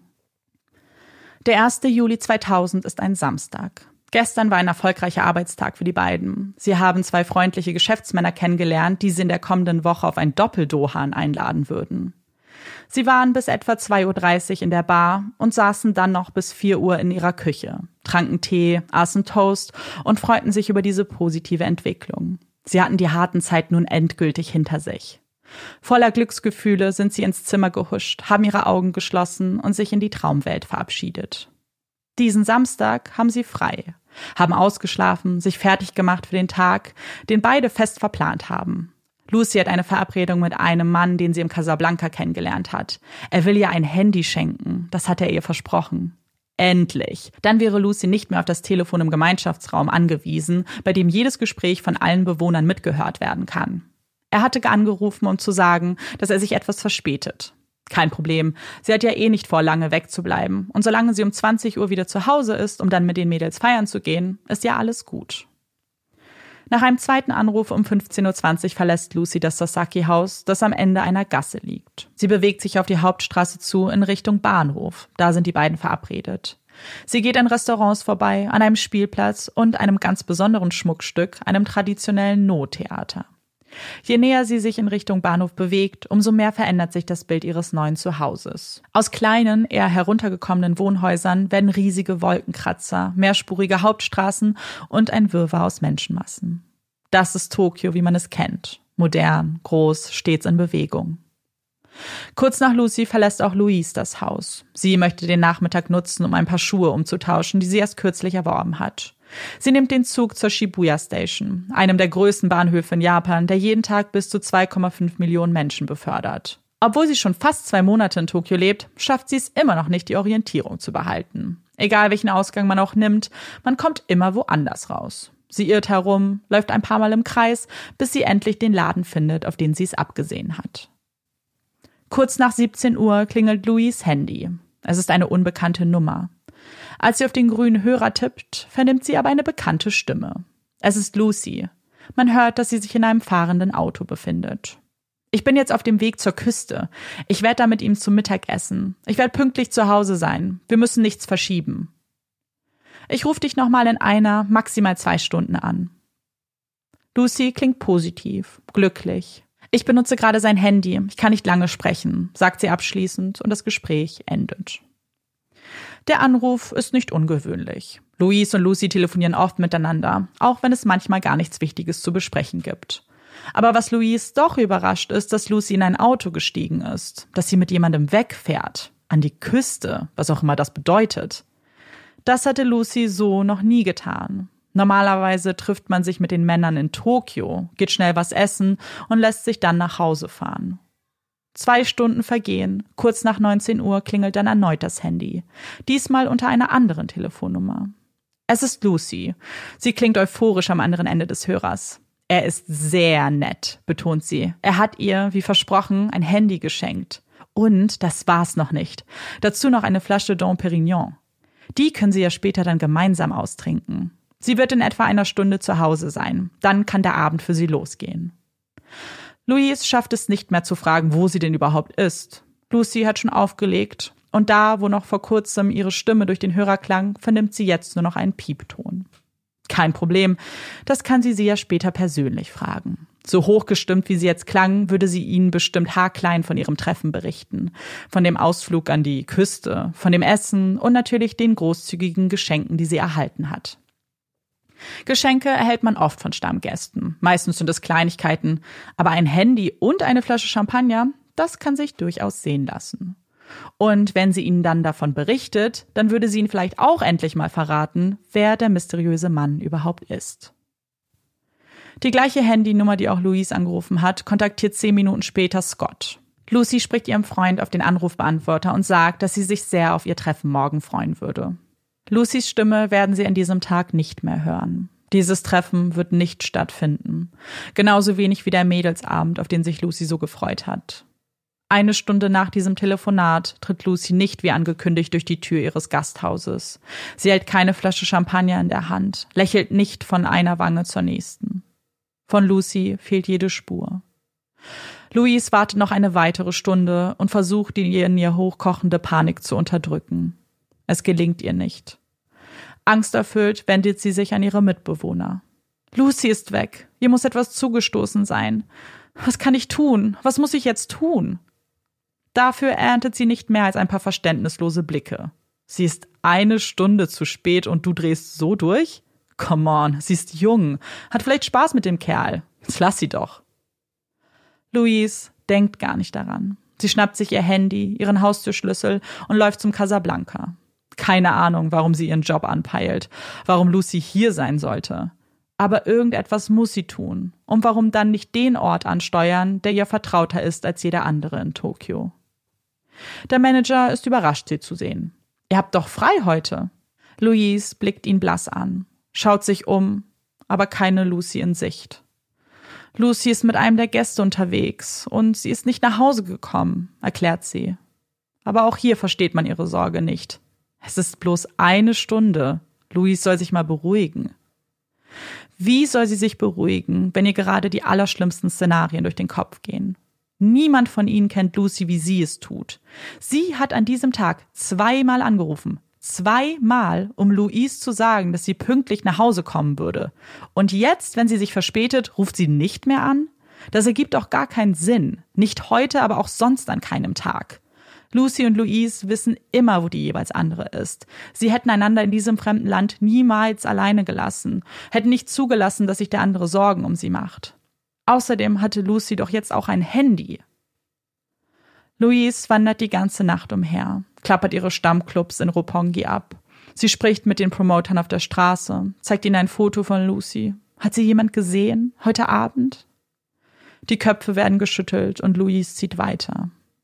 Als der Tag einbricht, die dunklen Wolken, die die ganze Nacht über Tokio gehangen haben, mit Sonne durchbricht, macht sich Louise wieder auf den Heimweg. Dort erwartet sie keine Lucy, keine Nachricht von ihr, nur beängstigende Stille. Louise greift wieder zum Telefon. Sie kontaktiert Kars, einen der Barkeeper aus dem Casablanca, mit dem sie sich gut versteht und der Japaner ist. Auch wenn er nicht davon überzeugt ist, dass es Grund zur Sorge gibt, klappert er die Krankenhäuser in der Umgebung ab, die allesamt bestätigen, dass Lucy nicht bei ihnen aufgenommen wurde. Kann sie nicht einfach über Nacht bei diesem Kerl geblieben sein? Ausgeschlossen, sagt Louise. Was nun? Wären Lucy und Louise jetzt in London, dann würde sie einfach zur Polizei gehen, würde sie vermisst melden oder was man in so einem Fall tut. Aber hier traut sie sich nicht recht, diesen Schritt zu gehen. Die beiden sind mit einem Touristenvisum eingereist. Damit dürfen sie in Tokio gar nicht arbeiten. Was, wenn sie damit alles nur noch schlimmer macht? Aber es führt kein Weg daran vorbei. Louise hat alles getan, um Lucy zu finden. Sie weiß einfach, dass ihr etwas zugestoßen sein muss. Wusste es ab dem ersten Moment. Also schiebt sie die Angst zur Seite und betritt am Montagmorgen in Begleitung von Cass die Polizeistation in Roppongi. Dort erwähnen sie nicht, welchem Job Lucy nachgegangen ist. Sie sagen, dass sie Touristinnen sind, dass Lucy einen Mann kennengelernt hat und mit ihm den Tag verbracht hat, aber danach nicht nach Hause gekommen ist. Die Polizisten nehmen die Vermisstenmeldung zwar auf, scheinen aber wenig besorgt oder gar interessiert an dem Fall einer verschwundenen Touristin zu sein. Das spürt auch Louise, die sich damit nicht zufrieden gibt und am Nachmittag die britische Botschaft in Tokio aufsucht. Dort traut sie sich die ganze Geschichte zu erzählen, was sie hier machen, was ihr Job ist und warum Louise sich so große Sorgen macht. Und zum ersten Mal findet sie Gehör, fühlt sich ernst genommen, weil der Mann, mit dem sie da spricht, auch ehrlich besorgt zu sein scheint. Zunächst, weil er nicht ganz versteht, wie es überhaupt so weit kommen konnte. Ist es denn normal, dass sich die Frauen auch außerhalb der Arbeitszeit mit den Gästen treffen? Louise nickt ja, man bekommt Visitenkarten zugesteckt und meldet sich dann bei ihnen. Normalerweise für einen Dohan oder um E-Mail-Kontakt zu pflegen. Aber es ist auch nicht unüblich, dass man sich so mit ihnen trifft. Schließlich soll man ja eine Beziehung aufbauen. Sie sollen ja wiederkommen, Business in die Bar bringen. Und da liegt auch das Problem. Denn die Arbeit in den Bars und auch die Dohans sind streng reguliert und kontrolliert. Man muss angeben, mit wem man wo war, wie lange Zeit verbracht hat, um dies dann korrekt abrechnen zu können. Es ist ein sicheres Umfeld, in dem man geschützt wird durch die strengen Regeln, die herrschen. Regeln, die aber nicht mehr Anwendung finden, wenn man sich außerhalb der Mauern einer solchen Bar trifft. Etwas, das offiziell nicht Teil ihres Jobs ist, aber wo sind da genau die Grenzen? Verschwimmen sie nicht, wenn man einerseits Stammgäste halten soll, ihnen dann aber private Treffen verwehrt und womöglich riskiert, die Mindestanforderungen des Jobs nicht zu erfüllen? Ja, die meisten der Gäste besuchen solche Bars nicht mit bösen Intentionen. Die allermeisten halten sich an die Regeln. Aber ist es nicht auch fruchtbarer Boden für schwarze Schafe? Das scheint sich auch der Mitarbeiter der Botschaft zu denken und verständigt die Polizei und betont, dass man nicht glaube, dass Lucy einfach nur vermisst wird, sondern dass sie einem Verbrechen zum Opfer gefallen ist. Als Louise das Gebäude verlässt, fühlt sie sich bestärkt, aber auch hundeelend. Sie hat die letzten zwei Nächte seit Lucys Verschwinden kaum geschlafen, konnte das Zimmer, das sie gemeinsam bewohnt haben, nicht betreten. Zu viele Erinnerungen an Lucy, an die Gespräche auf der dünnen Matratze, die Scherze über das Shithaus und wie sie bloß hier gelandet sind. Ohne Lucy ist der Raum dunkel, kein Licht, das brennt. Sie kann nicht zurückgehen. Stattdessen kommt sie bei einem Freund unter, um nicht alleine sein zu müssen. Kaum ist Louise in seiner Wohnung angekommen, klingelt gegen halb sechs ihr Handy. Hallo? antwortet Louise. Spreche ich mit Louise Phillips? Es ist eine unbekannte Stimme, die Louise vernimmt. Ein Mann, der Englisch spricht, aber mit starkem japanischen Akzent. Ja, das bin ich. Wer spricht denn da? Mein Name ist Akira Takagi. Naja, ich rufe im Namen von Lucy Blackman an. Lucy? Oh mein Gott, wo ist sie? Ich habe mir solche Sorgen gemacht. Ist sie da? Sie ist bei mir, sie ist hier, ihr geht's gut. Gott sei Dank, lassen Sie mich mit ihr sprechen. Ich muss mit ihr sprechen. Die Stimme des Mannes ist ruhig, sanft, bleibt sachlich und gefasst, egal wie emotional Louise ist. Sie kann jetzt nicht gestört werden. Naja, sie ist in einem unserer Schlafsäle. Sie lernt und praktiziert jetzt eine neue Art des Lebens. Sie muss so viel lernen diese Woche. Sie darf nicht gestört werden. Louis Freund, der ihr gegenüber sitzt, ist sichtlich irritiert von diesem Gespräch. Er ist es, flüstert Louise ihm zu und deutet auf einen Zettel und Stift. Wer sind Sie? Sind Sie der Mann, mit dem Lucy am Samstag ausgegangen ist? Ich habe Lucy am Sonntag getroffen. Sie traf sich mit meinem Guru am Samstag, meinem Anführer. Ihr Guru? Ja, mein Guru. Naja, sie haben sich im Zug kennengelernt. Aber sie war doch im Auto, als ich mit ihr gesprochen habe. Der Verkehr war so schlecht, so schlecht, und sie wollte nicht zu spät kommen. Deswegen ist sie mit dem Zug zurückgefahren. Kurz bevor sie eingestiegen ist, hat sie meinen Guru getroffen und hat eine lebensverändernde Entscheidung getroffen. Naja, in diesem Moment hat sie entschieden, unserem Kult beizutreten. Ein Kult? Ja. Was meinen Sie damit, ein Kult? Wo ist Lucy? Wo ist dieser Kult? Der ist in Chiba. Wo? Können Sie das buchstabieren? Chiba. C-H-I-B-A. Okay, Chiba. Und wie heißt er? The Newly Risen Religion. Das was? The Newly Risen Religion. Der Mann buchstabiert den Namen. Ich muss mit Lucy sprechen. Lassen Sie mich mit ihr sprechen. Ihr geht es nicht so gut. Naja, sie will gerade mit niemandem reden. Vielleicht spricht sie mit dir Ende der Woche. Bitte, bitte, fleht Louise. Bitte lassen Sie mich mit ihr reden. Die männliche Stimme verstummt. Die Leitung bricht ab und es herrscht Stille. Überall, nur nicht in Louis Kopf. Ihre Gedanken überschlagen sich. Was war das gerade? Wer war dieser Mann? Und was hat er ihr da versucht klarzumachen? Bevor sie ihre Gedanken sortieren kann, klingelt das Handy erneut. Es tut mir so leid, erklingt es durch den Hörer. Es ist der gleiche Mann, mit dem sie bis vor ein paar Sekunden noch gesprochen hat. Ich hatte wohl keinen Empfang mehr. Naja, Lucy kann nicht mit dir sprechen gerade. Ihr geht es nicht gut. Vielleicht meldet sie sich Ende der Woche bei dir. Aber sie hat jetzt ein neues Leben begonnen und sie wird nicht mehr zurückkommen. Ich weiß, dass sie hohe Schulden hat. 6000 oder 7000 Pfund. Aber sie zahlt sie auf eine bessere Art zurück. Naja, sie will nur, dass du und Scott Bescheid wissen, dass es ihr gut geht. Sie plant jetzt ein besseres Leben. Sie hat jetzt auch einen Brief an das Casablanca geschrieben, dass sie nicht mehr zur Arbeit kommt. Louise beginnt zu weinen. Sie hat so lange versucht, stark zu sein, versucht, ihre Emotionen zurückzuschrauben, um klar denken zu können. Jetzt bricht alles aus ihr heraus. Die Worte, sie wird nicht zurückkommen, verändern absolut alles in ihr. Der Mann spricht weiter. Was ist deine Adresse? Meine Adresse? Ihre unter Tränen erstickte Stimme bringt nur diese zwei Worte raus. Na, die Adresse von eurem Haus. Warum, warum brauchen Sie meine Adresse?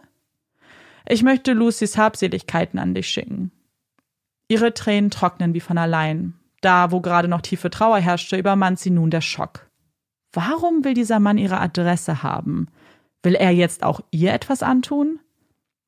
Also, Lucy kennt doch die Adresse. Ja, aber ihr geht es nicht gut. Sie erinnert sich nicht.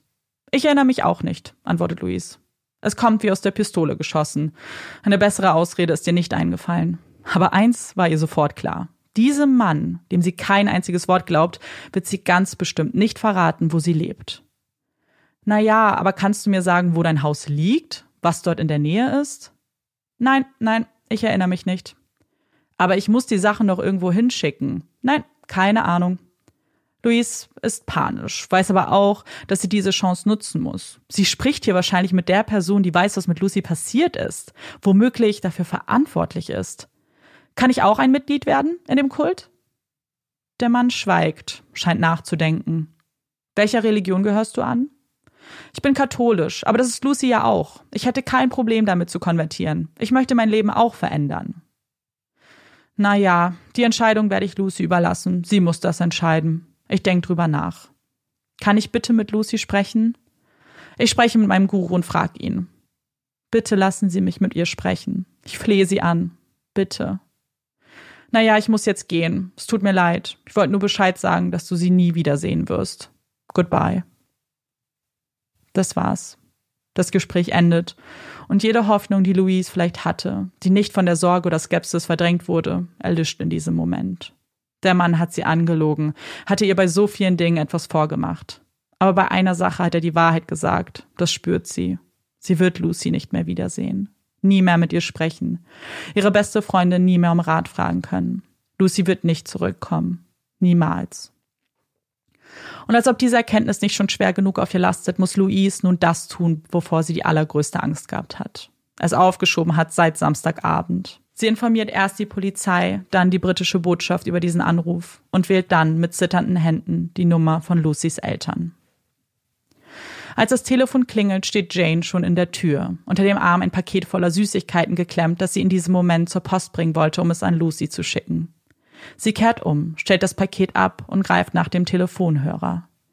Als sie Louise verzweifelte Stimme hört, ihren Erzählungen von den Vorkommnissen der letzten Tage berichtet, bricht alles in Jane zusammen. Ihre schlimmsten Vorstellungen werden zu harter Realität. Sie wusste es doch. Sie wusste, dass es keine gute Idee ist, nach Japan zu reisen. Sie hat recht behalten. Jetzt ist Lucy verschwunden. Und nicht nur das. Jetzt erzählt ihr Louise auch noch von diesem grauenhaften Anruf. Warum erfährt sie erst jetzt davon? Warum hatte Louise nicht vorher schon etwas gesagt? Warum weiß Louise nicht, mit wem ihre Tochter den Tag verbracht hat? Louise, die überhaupt schuld daran ist, dass ihre Tochter sie verlassen hat. Jane ist wütend, traurig, enttäuscht. Es ist eine Achterbahnfahrt, die keine Emotion auslässt. Jane kontaktiert erst Sophie, dann Rupert. Sie müssen sofort nach Hause kommen. Danach verständigt sie auch Lucys engste Freunde. Sie alle eilen Jane zur Seite, versuchen sie zu unterstützen, ohne selbst von den eigenen Gefühlen übermannt zu werden. Was tut man in so einem Fall? Wenn jemand verschwindet, ist das schlimm genug, aber wenn jemand im Ausland verschwindet, wenn man tausende Kilometer entfernt ist, dann fühlt man sich einfach nur hilflos. Nachdem sie ihren ersten Schock verdaut hat, ruft Jane auch Lucys Vater Tim an. Und wie dieses Gespräch abläuft, hängt davon ab, wen man fragt. Jane sagt, Tim habe diese Neuigkeiten kalt gelassen. Er versteht gar nicht, was Jane von ihm erwarten würde. Die Polizei tut bestimmt alles, was sie kann. Sie können nichts ausrichten. Außerdem steckt er jetzt in einem Barbecue. Er kann nicht reden. Er beendet das Gespräch mit einem Fuck-off an seine Ex-Frau. Tim beschreibt ein Gespräch, in dem Jane völlig aufgelöst war, kaum vollständige Sätze von sich gab und er gar nicht richtig verstanden hat, was eigentlich passiert ist. Als er Fragen stellte, beleidigte sie ihn als Bastard, als Feigling, dass er nichts tun würde, um ihre Tochter zurückzuholen. Tim erwiderte, dass er in diesen acht Sekunden, die sie sprechen, kaum eine Entscheidung treffen kann. Mit weiteren Beleidigungen beendet dann Jane das Gespräch. Egal, wessen Version man Glauben schenken mag. Am Ende ist es die 20-jährige Sophie, die entscheidet, am nächsten Tag die Reise ins Unbekannte anzutreten. Sie und Jamie, der Ex-Freund von Lucy, reisen nach Tokio, um von dort mehr erreichen zu können. Denn sie dachten, wenn sie nur erstmal da sind, dann wird sich schon was ergeben. Dann wird ihnen klarer werden, was sie tun müssen, um Lucy sicher nach Hause zu bringen. Wenn es einen Kult gibt, wenn sie Lucy dort vorfinden, dann würde Sophie sich an ihrer Stelle anbieten. Sie würde Lucy nach Hause bringen. Ganz sicher. Der anfängliche Optimismus, die Motivation schlägt bereits in der ersten Woche in Verzweiflung und Frustration um. Denn dieses Ziel wirkt so weit weg wie noch nie. Tagelang waren sie zwischen Polizei und Botschaft gependelt. Aber statt neue Informationen zu erhalten, statt in die Ermittlung involviert zu werden, blickt Sophie in leere Augen. Louise hat ja bereits eine Vermisstenanzeige gestellt. Mehr kann man jetzt nicht tun. Lucy ist für die Polizei nicht mehr als eine Seite Papier, auf der ihr Name steht und die kurze Beschreibung, wo man sie zuletzt gesehen hat, wie sie aussieht und woher sie stammt. Niemand nimmt Sophie ernst. Niemand nimmt die Gefahr ernst, in der Lucy schweben könnte. Aber einfach nur abwarten und Tee trinken, das würde Sophie auf keinen Fall. Stattdessen nimmt sie eigene Ermittlungen vor, findet heraus, dass die im Telefonat erwähnte Stadt Shiba ca. 900.000 Einwohner hat und auch eine Präfektur ist, die mehr als 5 Millionen Menschen umfasst. Und dieser Kult, der Name Newly Risen Religion, ist nicht mehr als eine direkte Übersetzung des japanischen Wortes für die New Age Bewegung, die mehrere tausend Kulte hervorgebracht hat. Es ist also nicht eine einzige Gruppe, die sie hier zu finden versucht. Es ist die bekannte Stecknadel im Heuhaufen. Es sind Erkenntnisse, die sie nicht vorantreiben, sondern viel eher zurückwerfen. Mutter Jane ist immer noch so panisch, dass sie keine große Hilfe für Sophie ist. Stattdessen wendet sie sich an ihren Vater Tim, mit dem sie jeden Tag mehrere Stunden telefoniert. Sie weiß einfach nicht, was sie noch tun soll. Sie hat sich das alles so anders vorgestellt. Gedacht, sie kommt hier an und die Polizei steckt bereits mittendrin in der Suche nach Lucy. Anzukommen und festzustellen, dass das Gegenteil der Fall ist, ist ein harter Schlag für die junge Sophie, die sich doch nichts sehnlicher wünscht, als ihre Schwester zu finden. Es müssen härtere Geschütze aufgefahren werden. Das sieht auch Tim so. Aber nun stehen sie vor einem Scheideweg. Sie können nach links gehen und der Polizei vertrauen, können sich mit ihr gut stellen, kooperieren und sie einfach machen lassen. Denn die Polizei wünscht sich keinen Einwirken von außen. Das können sie akzeptieren und versuchen, Ruhe zu bewahren. Oder sie biegen nach rechts ab. Ein Weg, der sie weit weg von der Polizei führen wird. Ein Weg, der steinig ist und bei dem vor allem sie aktiv werden müssen. Es ist der Weg, der sie an die Öffentlichkeit führt, der die Presse involviert und damit mehr Aufmerksamkeit auf den Fall lenken soll. Dieser Weg birgt auch Gefahren. Denn wenn Lucy entführt wurde, dann könnte genau diese Aufmerksamkeit ihren Tod bedeuten. Es ist ein Schritt, den die Polizei um jeden Preis zu vermeiden versucht. Aber wenn sie die Öffentlichkeit nicht um Hilfe bitten, dann würden sie vielleicht auch nie erfahren, was geschehen ist. Denn irgendjemand muss Lucy doch gesehen haben, muss einen wertvollen Tipp haben. Und je länger sie warten, je mehr Zeit verstreicht, umso mehr verblassen solche Erinnerungen doch. Gehen sie nach links oder nach rechts? Links oder rechts? Am Ende wird ihnen diese Entscheidung abgenommen werden, denn Louis Schwester Emma hatte bereits, ohne dies mit der Familie abzusprechen, mit der Presse in Großbritannien gesprochen. Dass Emma möglicherweise nicht ein ganz akkurates Bild der Situation geschildert hat, zeigen die darauffolgenden Artikel. Die Sun schreibt, die Angst breitete sich letzte Nacht aus, nachdem man erfuhr, dass die ehemalige British Airways Stewardess Lucy Blackman als Sexsklavin in einem gefährlichen japanischen Kult gehalten wird. Daily Mirror schreibt, die Polizei befürchtet, dass Lucy Blackman, 21, zwangsprostituiert wird und als Köder für die Machenschaften seltsamer Gruppen benutzt wird.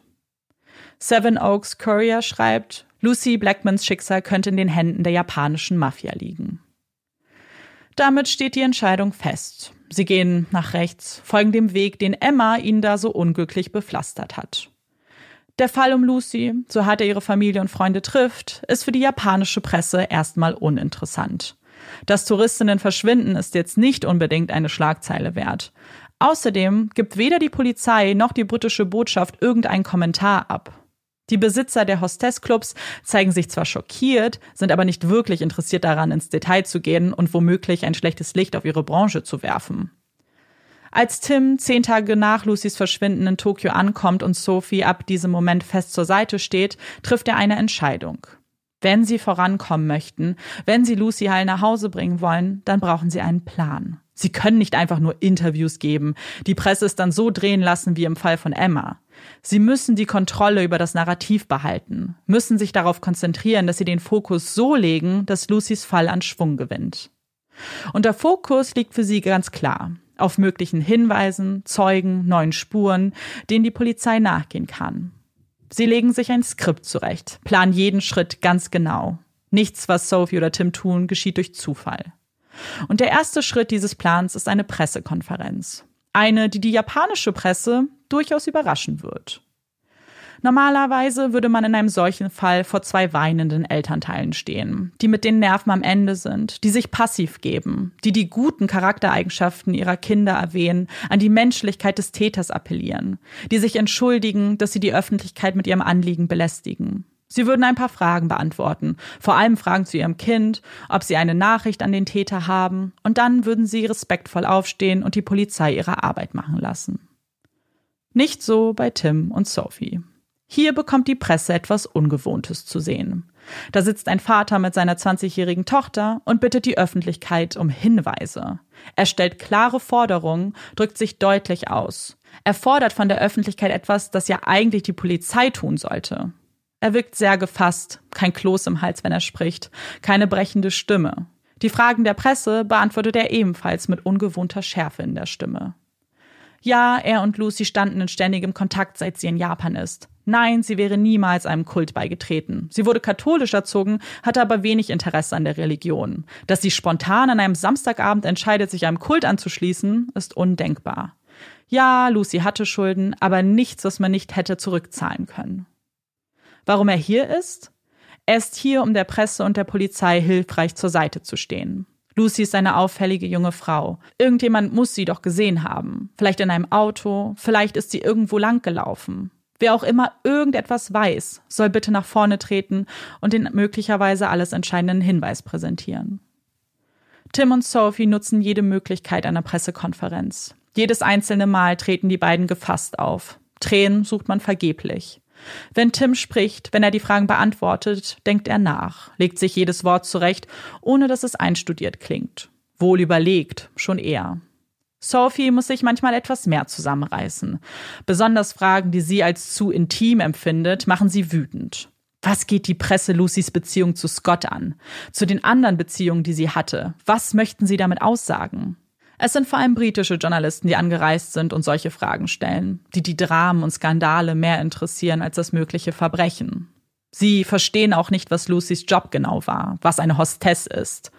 Sie sprechen es aus, als ob es etwas Anrüchiges hätte. Für diesen Fall hat Sophie einen Vergleich parat. Der Unterschied zwischen ihrem Job als Stewardess und ihrem Job als Hostess ist nicht mehr als die Höhenlage, auf dem sie ausgeübt werden.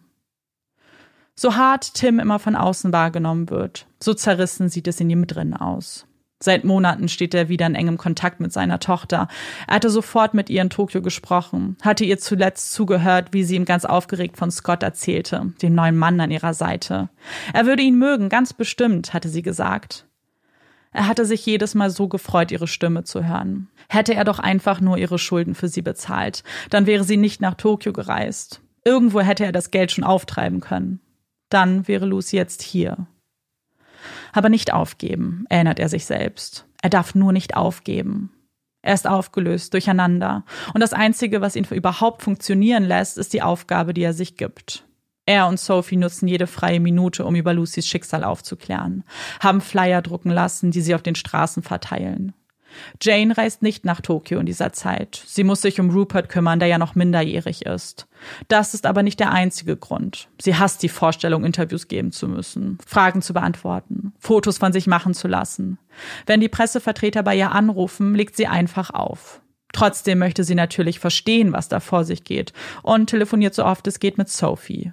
Mit Tim spricht sie kein einziges Wort in dieser Zeit. Und der Plan von Tim und Sophie scheint langsam aber sicher aufzugehen. Immer mehr Menschen gehen auf die beiden zu und bieten ihre Mithilfe an. Ein japanischer Geschäftsmann, der so berührt ist von Tims Engagement, bietet ihm ein Büro als Zentrale an. Sie könnten ihm eine Hotline einrichten, an die sich Leute mit anonymen Hinweisen wenden können. Er würde ihn außerdem auch finanziell unterstützen. Er weiß, wie teuer das Hotel ist, in dem er und Sophie schlafen. Er überreicht Tim noch an Ort und Stelle umgerechnet 1300 Euro der kann sein Glück kaum fassen. Bislang hat er sich immer Geld leihen müssen, von der Bank, von seinem Schwager, von allen Menschen, die etwas angespart hatten und dem leidenden Vater helfen wollten. In den kommenden Tagen beginnen sie die Telefonnummer der Hotline zu kommunizieren. Die ersten Hinweise sind wenig hilfreich und trotzdem gehen sie jeder Spur nach. Jeder noch so kleine Hinweis wird ernst genommen, notiert und an die Polizei gegeben. Sophie, die Zugriff auf Lucys Laptop hat, druckt alle E-Mail-Konversationen aus. Besonders diesen Ken findet Sophie sehr verdächtig. Und was ist mit Scott? Hatte er sich vielleicht mit Lucy gestritten? Kann er etwas mit ihrem Verschwinden zu tun haben? Die Polizei hält sich bedeckt. Scott können sie als möglichen Täter ausschließen. Ken ebenfalls. Das lassen sie durchblicken. Und dann, Ende Juli, ist es soweit. Tim und Sophie treffen auf den Premierminister Tony Blair, der bei dem Besuch des G8-Gipfels von Lucy erfahren hat. Als Familienmensch hat ihn dieses Verbrechen schwer berührt. Er möchte mal sehen, was er tun kann, um etwas Schwung in den Verlauf der Ermittlung zu bringen. Er spricht zur Polizei, bedankt sich für ihre Arbeit und bittet sie, alles Mögliche dafür zu tun, Lucy zu finden. Er spricht außerdem mit dem japanischen Premierminister und bittet auch ihn um seine Mithilfe. Tim hatte recht behalten. Er hatte so gehofft, dass sie bis zum G8-Gipfel genug Aufmerksamkeit erregt hätten. Tony Blair, dem sein Image als Familienvater immer sehr wichtig ist, hatte ihre Hilferufe gehört. Mehr Druck als das kann man doch gar nicht ausüben. Jetzt muss doch was passieren. Aber die Monate vergehen und Tim bleibt weiterhin im Dunkeln. Er wusste ja, dass er mit der Entscheidung an die Öffentlichkeit zu gehen alle Beziehungen zur Polizei gekappt hat, aber dass sie ihn derart ausschließen würden, das kann doch nicht ihr Ernst sein. Dieses geheuchelte Lächeln, dieses Wir tun alles, was wir können, hängt ihm langsam zum Hals raus.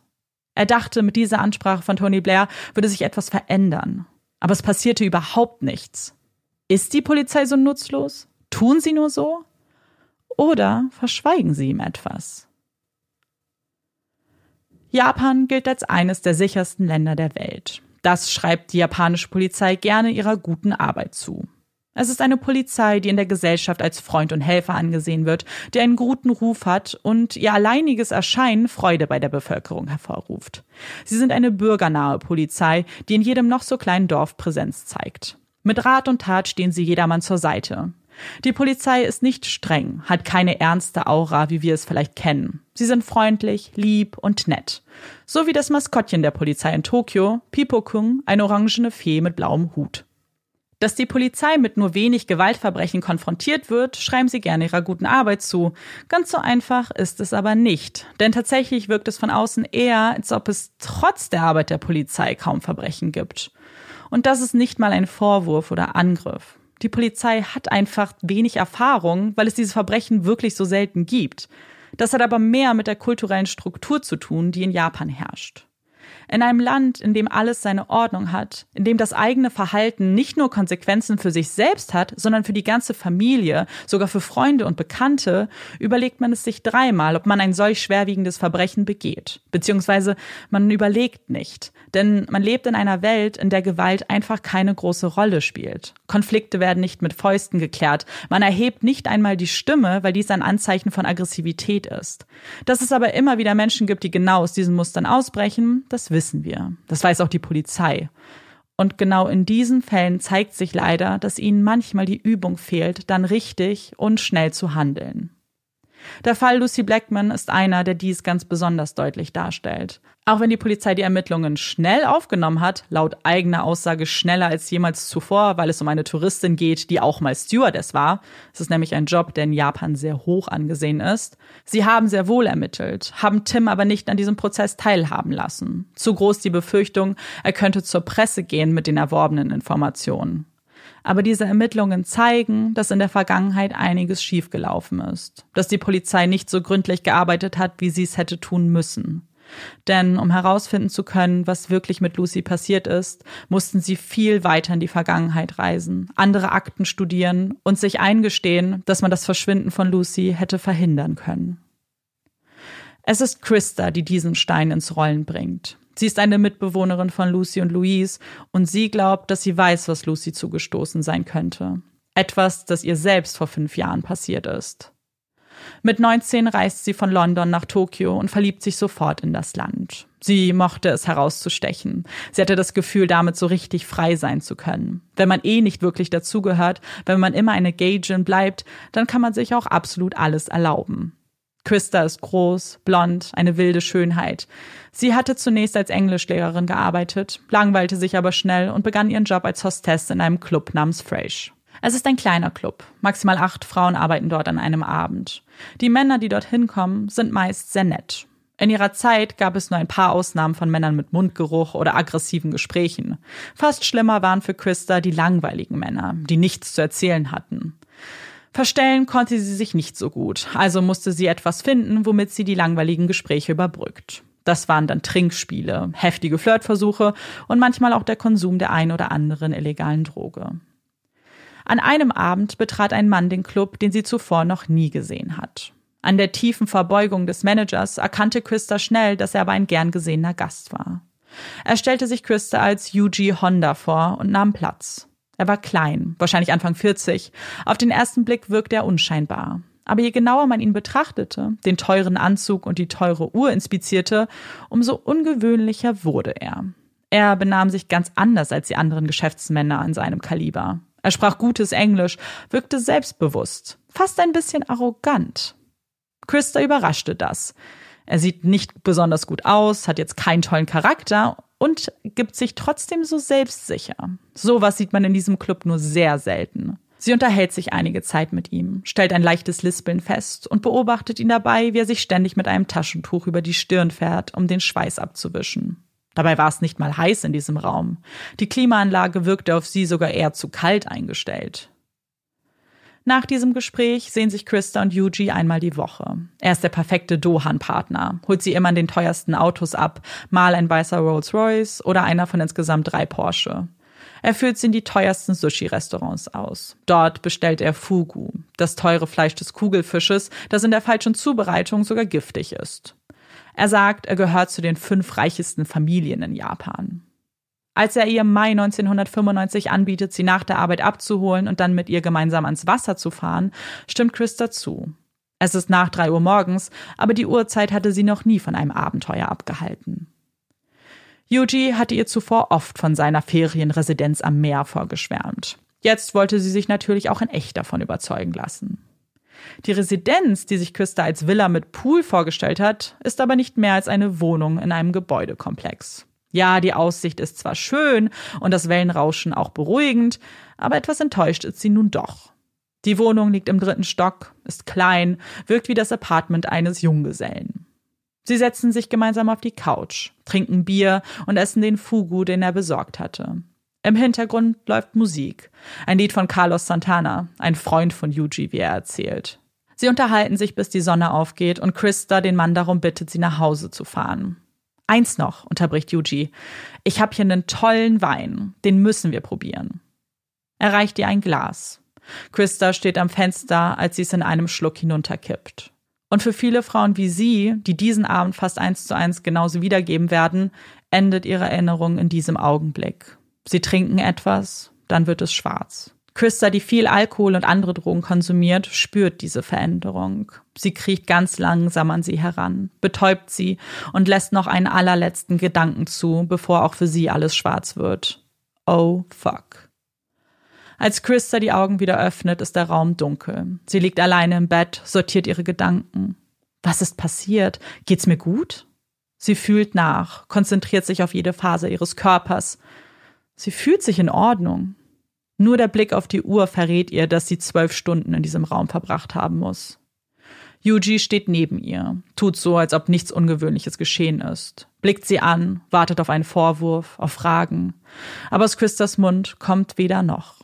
Sie denkt nur daran, dass sie unbedingt nach Hause möchte. In der Zeit nach diesem Vorfall verschwendet Christa kaum Gedanken daran, was passiert sein könnte. Wenn sie es doch tut, fühlt sie sich schuldig, als ob es ihr Berufsrisiko ist, dass ihr so etwas zugestoßen sein könnte, dass sie ja selber schuld ist, wenn sie mit fremden Männern nach Hause geht und was trinkt. Als Louise ihr von Lucys Verschwinden erzählt, hat sie die Bilder wieder sofort im Kopf. Das Bild des Mannes, der Wohnung, der Geschmack des Weins, es kommt alles hoch.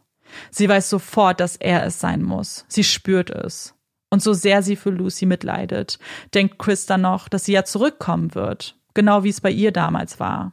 Er würde sie nach Hause fahren, absetzen mit traumatischen Erinnerungen, mit inneren Wunden, aber lebendig. Als Lucy nicht auftaucht, entscheidet Christa zur Polizei zu gehen und ihr von den Erlebnissen aus dem Jahr 1995 zu erzählen. Die Polizei nimmt die Aussage auf, schenkt ihr aber erstmal wenig Aufmerksamkeit. Ihre Ermittlungen fokussieren sie derzeit auf Lucy, auf die Frage, wer sie ist, wie ihr Charakter ist, ob sie Drogen nimmt. Schließlich hatte sie das ja mal in ihrem Tagebuch erwähnt. Vielleicht hatte sie ja Interesse an einem Kult. Erst als zig andere Frauen an die Polizei herantreten, nehmen sie dann auch diese Fährte auf. Da sind Clara aus Kanada, Isabel und Charmaine aus Australien, Ronja aus Israel, Katie aus den USA, Lana aus Großbritannien und Tanja aus der Ukraine. Sie alle haben Erfahrungen mit dem Mann gemacht, den Christa da beschrieben hat. Nur hat er bei ihnen andere Namen. Mal war es Yuji, mal Koji, Saito oder Akira. Sie alle haben ihn als Hostessen kennengelernt und er hat sie in seine Ferienwohnung gebracht. Sie tranken etwas und dann Dunkelheit. Manche der Frauen kennen einander, vergleichen ihre Geschichten und kommen zu dem Ergebnis, dass es die gleiche Person gewesen sein muss. Nur eine von ihnen ist damals zur Polizei gegangen, Katie. Die anderen haben sich nicht getraut, haben alle illegal dort gearbeitet und hatten befürchtet, man könnte ihnen nicht glauben. Und Katies Fall zeigt, dass sie mit diesen Befürchtungen recht hatten. Die Polizisten hatten überhaupt kein Interesse daran gehabt, Katie zuzuhören. Sie können diesen Fall nicht aufnehmen, weil es keine Beweise für ihre Anschuldigung gibt. Ein Freund von Katie kontaktierte einen Bekannten der Polizei, der erklärte ihm ebenfalls, dass man nichts tun kann. Diese Frauen, diese Ausländerinnen, Hostessen, die nehmen alle Drogen. Ist doch ihr Problem. Vergiss es einfach. Er hatte es noch tagelang versucht, aber irgendwann aufgegeben, als er immerzu die gleiche Rückmeldung erhielt. Die Polizei muss nun beginnen, von einer Straftat auszugehen. Etwas, das sie so lange wie möglich ignoriert hatten. Nun waren da aber zu viele Parallelen. Und das ist auch der Zeitpunkt, an dem die Polizei Briefe erhält. Briefe, die angeblich von Lucy stammen, die Louise aber sofort als Fake ausmachen kann. Die Grammatik, die Wortwahl, das ist niemals Lucy. Außerdem ist einer der Briefe datiert am 17. Juli. Das ist Tims Geburtstag. Und der Inhalt des Briefes merkt das nicht einmal an. Der Polizei ist klar, wer auch immer diese Briefe schreibt, ist der Mann, der Lucy entführt hat. Der Mann, der auch diesen anderen Frauen Leid zugefügt hat. Aber wer ist er? Wie lautet sein echter Name? Und wie können sie ihn ausfindig machen? Über einen Monat nach Lucys Verschwinden beginnt die Polizei, sich die Telefonnummern einmal genauer anzusehen, mit denen Lucy und Louise kontaktiert wurden. Dafür fordern sie die Auflistung der eingegangenen Anrufe des Haustelefones und von Louis Handy an. Bei der Überprüfung der Telefonnummer stoßen sie auf einen allerersten Namen. Hajime Tanaka. Ein Name, der etwa so selten vorkommt wie Michael Smith. Als Ausweis wurde bei Eröffnung des Vertrags eine Versichertenkarte vorgelegt, die sich aber auch als Fake herausstellt. Weil die Polizei weiß, wann Lucy angerufen wurde, überprüfen sie, welche Telefonnummer zu diesem Zeitpunkt das Haustelefon angerufen hat. Eine ganz schön mühsame Aufgabe, die das Scannen von mehreren Millionen Nummern bedarf. Am Ende gibt es bei dieser Suche einen einzigen Treffer und damit hundertprozentige Gewissheit. Diese Nummer muss Lucy angerufen haben und muss daher dem Mann gehören, mit dem sie sich treffen wollte. Es stellt sich heraus, dass diese Nummer wieder zu einem Prepaid-Telefon gehört, das keiner Person eindeutig zugeordnet werden kann. Und doch ist es diese Nummer, die den Ermittlern einen wichtigen Hinweis liefern wird. Denn dieses Handy, was benutzt wurde, war eins von 70, das ein Mann im Juni 2000 in einem Laden gekauft hat. Und auch wenn diese Nummer ihn nicht verraten hat, wer der Mann ist, dann könnte es ja vielleicht eine der 69 anderen Nummern tun. Nur insgesamt zehn der gekauften Handys wurden überhaupt aktiviert. Auf einem konnte man die Telefonnummer von Louise finden. Das heißt, dass es das Telefon gewesen sein muss, das man benutzt hatte, um sie zu erreichen. Und jetzt gilt es nur noch herauszufinden, wo sich das Telefon befunden hat, als der Anruf getätigt wurde. Und mit dieser Auskunft erhalten die Ermittler endlich das Puzzlestück, das aus dem Wirrwarr ein Bild zu machen scheint. Denn die Stadt, die da als Ort angegeben wird, ist Sushi. Und sie können damit auch erahnen, welches Apartment es ist. In einem verzweifelten Versuch, die Geschichte von Katie zu untermauern, hatte man sie mit zwei Beamten losgeschickt und versucht, die Ferienwohnung ausfindig zu machen. Nach einigem Hin und Her führte sie die Ermittler an einen Gebäudekomplex namens Sushi Marina Apartment. Als sie vor dem Gebäude stand, war sie sich hundertprozentig sicher, hier war es, hier hat er sie hergebracht.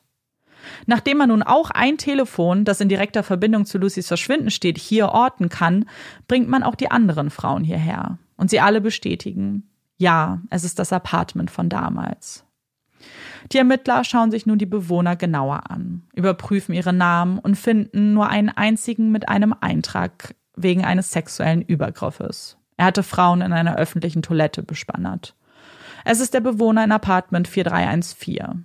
Sie nehmen das Foto aus seiner Akte und zeigen es den Frauen. Jeder einzelne von ihnen nickt.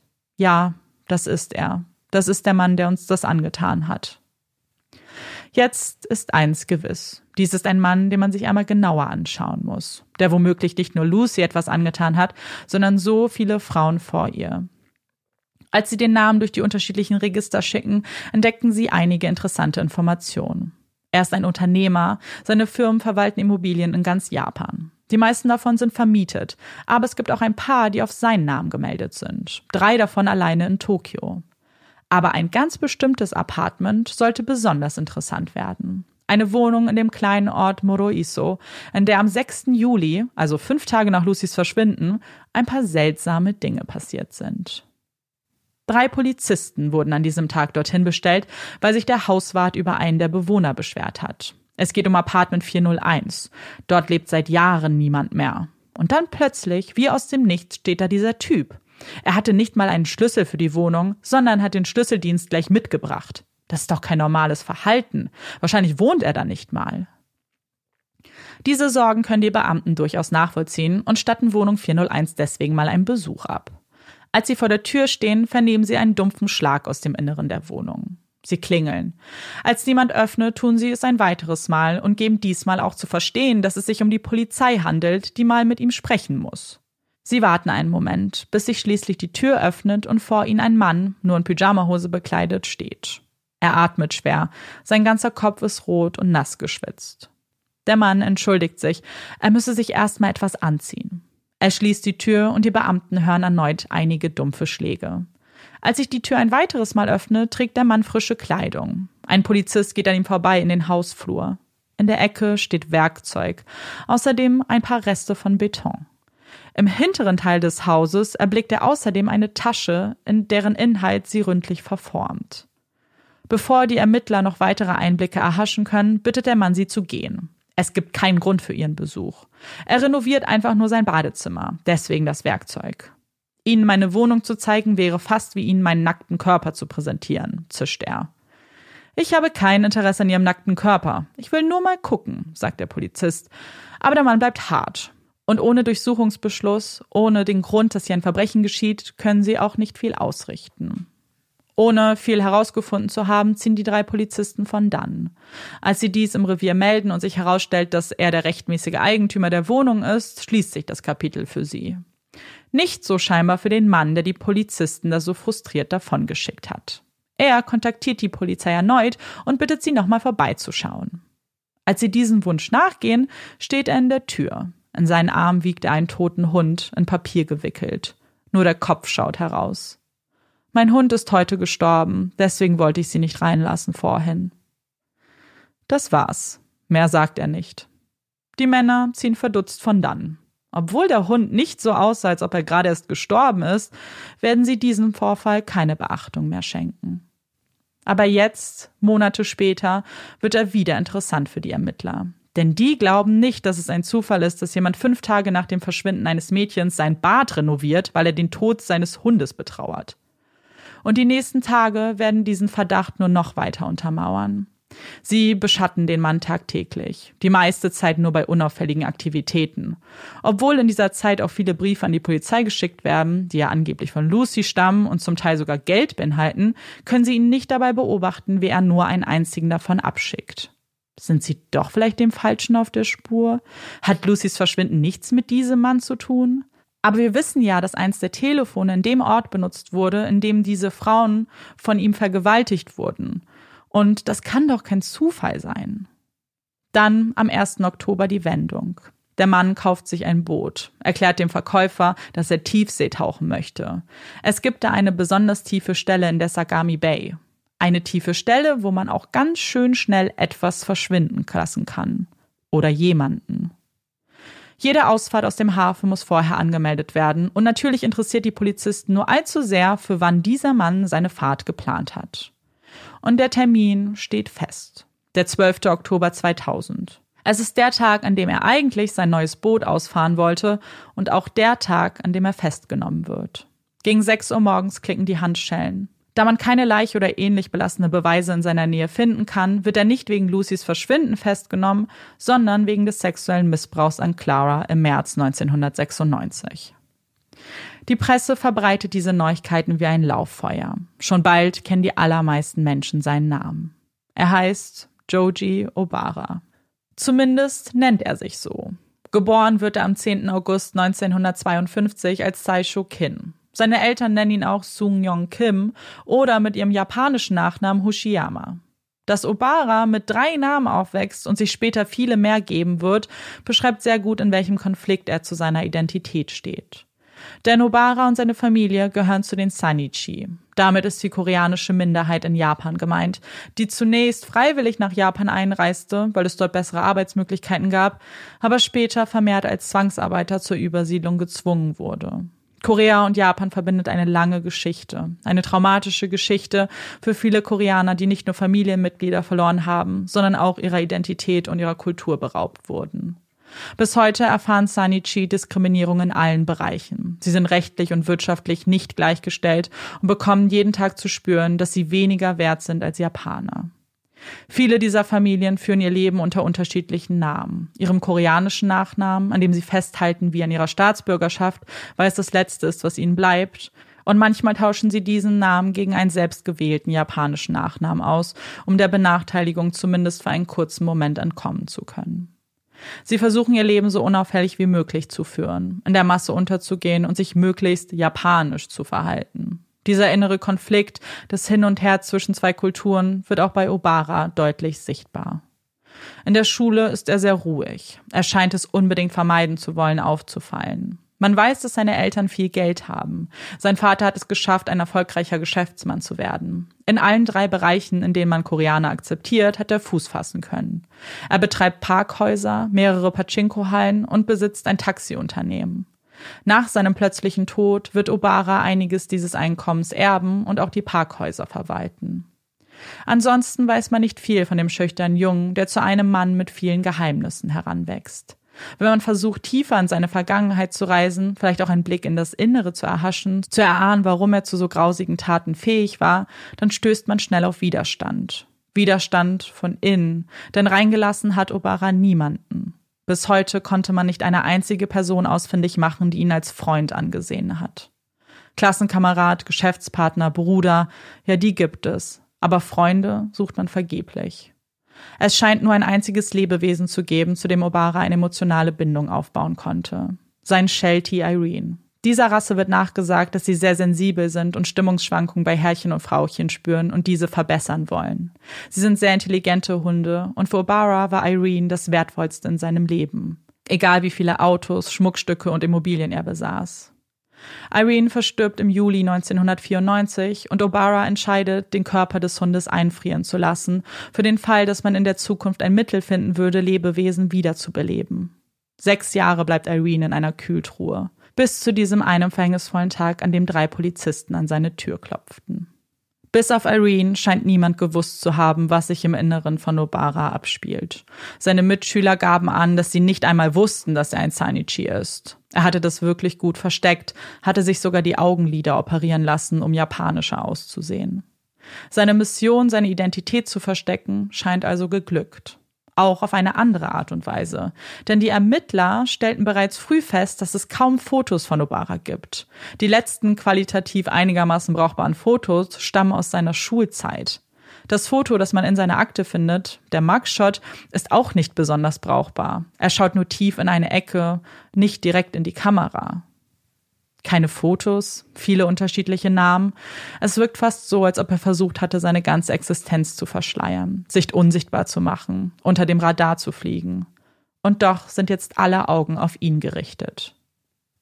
Nachdem zunächst hauptsächlich in Großbritannien und Japan von Lucys Verschwinden berichtet wurde, breitet sich das Interesse nun immer weiter aus. Schließlich geht es ja jetzt um einen Serientäter, der womöglich Frauen aus der ganzen Welt missbraucht hatte. Und so landet eine dieser Zeitungen auf dem Tisch von Robert Finnegan in Australien. Als er den Artikel überfliegt und über die dort formulierte Frage stolpert, ob auch australische Frauen unter den Opfern sein könnten, horcht er auf. Er bekommt sofort ein ungutes Gefühl. Ist es möglich? Nach all diesen Jahren? Könnte er nun endlich herausfinden, was damals wirklich passiert ist? Damals mit Carita? Carita Ridgway wächst in Perth auf und ist eine lebensfrohe junge Frau, die es liebt, sich in der Natur aufzuhalten. Sie ist eine talentierte Tänzerin und liebt englische Literatur. Robert und sie sind schon seit fünf Jahren zusammen. Es ist die ganz große Liebe. Und er konnte sein Glück kaum fassen, dass eine so kluge und charismatische Frau überhaupt Interesse an ihm haben könnte. Sie war völlig außerhalb seiner Liga. Als er sie das erste Mal anblickte, glaubte er vor einem Supermodel zu stehen. Aber in Carita steckte so viel mehr als nur das hübsche Äußere. Sie ist auch verletzlich, sensibel. Sie leidet seit vielen Jahren an Depressionen. Und mit Robert an ihrer Seite fühlte sich Carita wohl. Er ist eine starke Schulter, an die sie sich anlehnen kann, gibt ihr aber auch die Freiheiten, die sie braucht. Denn Carita liebt es zu reisen, sich den Rucksack aufzuschnallen und einfach loszuziehen. Schon zweimal war sie in Japan gewesen und hatte dort gearbeitet. Jetzt im Jahr 1991 plant sie den dritten Trip. Robert lässt seine Freundin ziehen, so wie er es immer tut. Die Sorgen um sie kann er aber natürlich nicht ganz ablegen. Erst recht nicht bei dem Job, den Carita in Japan aufgenommen hat. Irgendwie wäre es leichter für ihn, wenn er wüsste, dass sie dort nur Englischunterricht geben würde. Als Hostess zu arbeiten, das wirkt so gefährlich. Aber sie hatte es schon bei beiden Reisen zuvor gut gemeistert. Was sollte also beim dritten Mal schiefgehen? Im Februar 1992 erhalten sowohl er als auch Caritas Eltern einen erschreckenden Anruf aus Japan. Es ist Sam, eine Freundin, die mit Carita zusammen aufgebrochen ist, die ihnen verzweifelt erklärt, dass Carita im Krankenhaus liegt. Sie war am Freitag unterwegs und ist seitdem nicht mehr nach Hause gekommen. Und jetzt am Montag hatte man Sam aus dem Krankenhaus angerufen. Caritas Eltern und Robert machen sich sofort auf den Weg. Sie müssen ihrer geliebten Carita jetzt beistehen, was auch immer damit ihr geschehen ist. Und als sie in ihr sonst so lebensfrohes Gesicht blicken, können sie es kaum glauben. Ihre Augen sind geschlossen. Sie ist blass, ihre Haut gelblich verfärbt. Sie verstehen das nicht. Carita war doch vollkommen gesund. Sie hat nicht geraucht, nicht getrunken, keine Drogen genommen. Freitag, als sie das Haus verlassen hat, ging es ihr doch gut. Und jetzt liegt sie hier, ist nicht mehr ansprechbar und die Ärzte können nicht einmal sagen, warum? Ihr Zustand verschlechtert sich zunehmend. Ihre Leber versagt immer mehr und nach einigen Tagen vernehmen die Ärzte auch keine Gehirnaktivität mehr. Sie hatten alles versucht, sie sogar noch in ein größeres Krankenhaus gebracht, um mehr Tests zu machen. Es brachte alles nichts. Am 29. Februar entscheidet ihre Familie, die Geräte, die Carita am Leben erhalten, abzuschalten. Für sie war Carita schon lange tot. Das war jetzt nur noch der letzte Akt des Loslassens. Ein Schmerz breitet sich in ihn aus, den man nicht in Worte fassen kann. Und unter dem Schmerz brodelt die Frage nach dem Warum. Carita ist drei Tage vor ihrem 22. Geburtstag verstorben. Und niemand scheint zu wissen, was der Grund dafür ist. Den Ärzten ist ihr plötzlicher Tod ein absolutes Rätsel. Und es gibt nur einen Menschen da draußen, der wissen kann, was mit ihr passiert ist.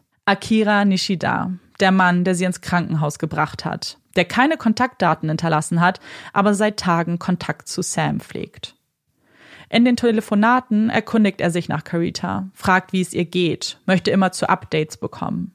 Als Sam ihn dann eines Tages unter Tränen erklärt, dass Carita tot ist, bittet er sie darum, ein Treffen mit den Eltern auszumachen. Er möchte mit ihnen sprechen. Es ist ein seltsames Treffen. Ein kleiner Mann im Anzug erwartet das trauernde Elternpaar, besteht darauf, nur mit den beiden zu sprechen. Er schwitzt, zeigt sich sonst aber sehr ruhig.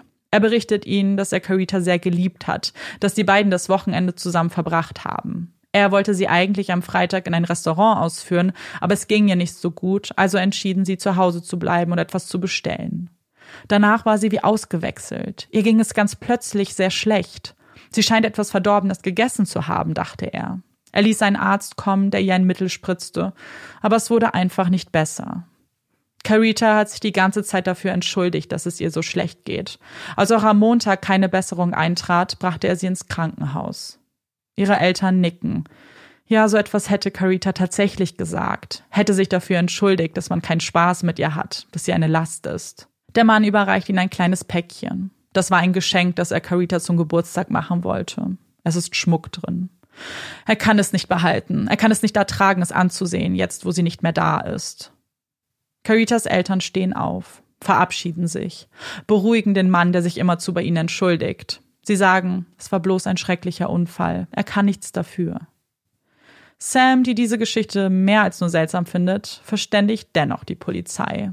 Aber auch in diesem Fall werden ihre Sorgen nicht ernst genommen. Die Geschichte des Mannes klingt doch logisch. Und solange man ihm nicht das Gegenteil beweisen kann, muss man ihm glauben. Als Robert jetzt diesen Artikel liest, muss er an diese Zeit zurückdenken. Was, wenn dieser Obara auch der Mann ist, der damals bei Carita war? Wenn das alles doch kein Unfall war? Mit Obaras Festnahme beginnt die Polizei immer tiefer in die Vergangenheit von ihm einzutauchen. Sie durchsuchen alle Immobilien, die er mal bewohnt hat, durchforsten Parkhäuser, Garagen und sichern am Ende über 15.000 Beweisstücke, die Jahrzehnte an Grauen zusammenfassen.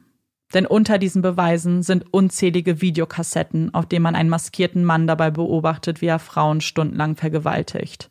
Darunter kann man einige Frauen klar identifizieren, unter anderem auch Carita. Es sind Notizbücher, gefüllt mit Namen von Frauen. Neben ihren Namen kurze Beschreibungen. Die ersten Notizen stammen aus dem Jahr 1970. Da war Obara gerade mal 17 Jahre alt. Die Beschreibungen sind zu Beginn noch ausführlich. Er habe diese Frau mit nach Hause genommen und ihr eine Schlaftablette gegeben. Er kommentiert, ob es zum Sex kam oder nicht. Später benutzt er nur noch Abkürzungen. CRO für Chloroform, SMY für die Schlafmedikamente. Am Ende notiert er über 100 Namen und vermerkt, was er mit diesen Frauen Schreckliches getan hat. Man findet die besagten Drogen und Schlafmittel ebenfalls in seiner Wohnung, genau wie die vielen Telefone, die er gekauft hat, um zum Beispiel mit Louise zu kommunizieren. Außerdem findet man Fotos von Lucy sowie ein paar ihrer Haare, die später per DNA-Test eindeutig ihr zugeordnet werden können. Ein Videoband von Lucy findet man nicht, auch keine Leiche oder Blutspuren. Die Ermittler haben ziemlich viel in der Hand gegen Obara, was die Vorwürfe des sexuellen Missbrauchs angeht. Aber ihnen fehlt der entscheidende Beweis, um ihn auch an dem Verbrechen an Lucy dran zu kriegen. Und es gibt eine Sache, die am japanischen Rechtssystem mehr zählt als alles andere. Die Ermittler können noch so viele Beweise vorlegen. Am Ende kann es an einer Kleinigkeit scheitern. Dem Geständnis. Vielen Ermittlern wird bereits in der Ausbildung klargemacht, dass sie ihren Job erst dann erfüllt haben, wenn ein Verdächtiger gesteht. Dass die japanische Polizei dann auch mal zu härteren Mitteln greift, hat sich in der Vergangenheit schon oft gezeigt.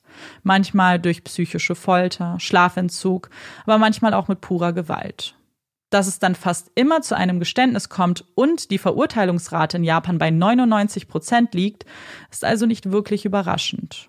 Oftmals steht im Fokus einer Ermittlung nämlich nicht das Sichern von Beweisen und das Bauen einer Theorie um sie herum, sondern an erster Stelle steht das Geständnis. Wenn man das erhält, sucht man sich Beweise, um dieses zu untermauern.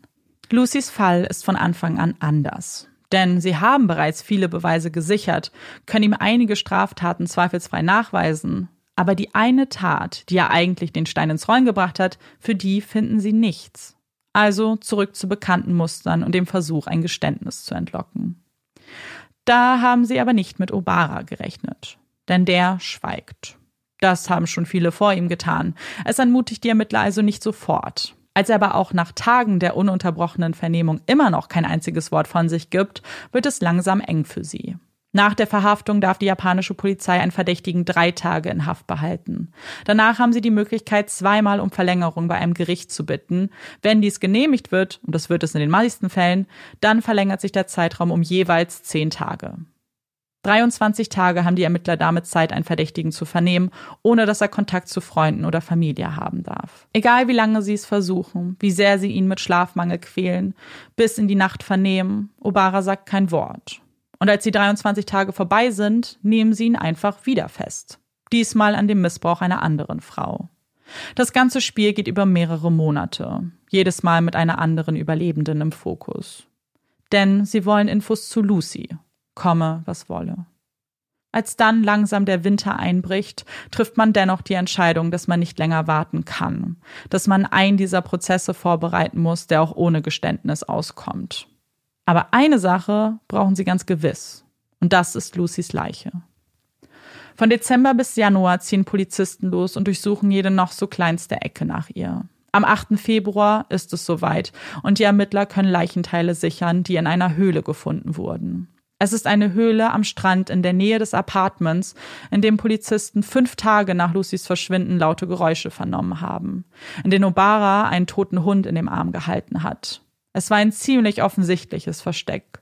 Und trotzdem haben die Ermittler Monate gebraucht, um Lucys Leiche zu finden. Oder haben sie das? Denn man munkelt, dass sie vielleicht doch schon früher gefunden wurde und man nur nichts gesagt hat, weil man auf ein Geständnis gehofft hat und sie dann die Leiche finden und der Fall keinerlei Zweifel mehr zulassen wird. War es also Absicht oder vielleicht nur ein Fehler der Polizei? Am Ende ist es fast egal, denn die vielen Monate draußen, die Witterung haben der Leiche so zugesetzt, dass es nicht mehr möglich sein wird, eine Todesursache auszumachen. Und das ist nicht gut. Denn trotz dem Leichenfund und der traurigen Gewissheit für die Familie und Freunde von Lucy, dass sie wirklich nicht mehr zurückkommt, fehlt noch allerhand, um Obara diese Tat nachzuweisen. Es gibt keine Tatwaffe, kein Blut. Man hat zwar Zeugen, die in der Nähe der Höhle gesehen haben, aber so richtig wasserdicht ist das alles nicht. Dennoch entscheidet man sich, den finalen Schritt zu gehen. Ein Jahr und drei Tage nach Lucys Verschwinden beginnt der Prozess gegen Joji Obara. Neben einer Anklage von Vergewaltigung mit Todesfolge im Fall von Lucy und Carita geht es auch um die Vergewaltigung in fünf anderen Fällen. Der Prozess beginnt mit über 900 Menschen, die sich vor dem Saal versammeln und darauf hoffen, einen der beliebten Plätze drin zu ergattern. Über ein Losverfahren wird entschieden, wer an den öffentlichen Prozesstagen teilnehmen darf. Kameras sind nicht erlaubt. Fotos werden keine gemacht. Prozesse in Japan laufen deutlich anders ab, als wir es gewohnt sind. Zum einen tagt man nur einmal im Monat. Das bedeutet, dass hier von vornherein klar gewesen sein muss, dass dies eine lange Prozedur werden wird, die besonders hart für die Familien sein muss, die extra dafür anreisen.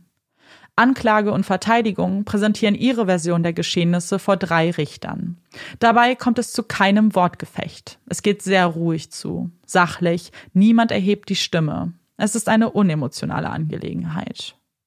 Der Angeklagte gibt ebenfalls nicht an, ob er sich schuldig oder unschuldig bekennt, er darf aber zu Beginn den Tatvorwurf kommentieren. Und Obara tut das.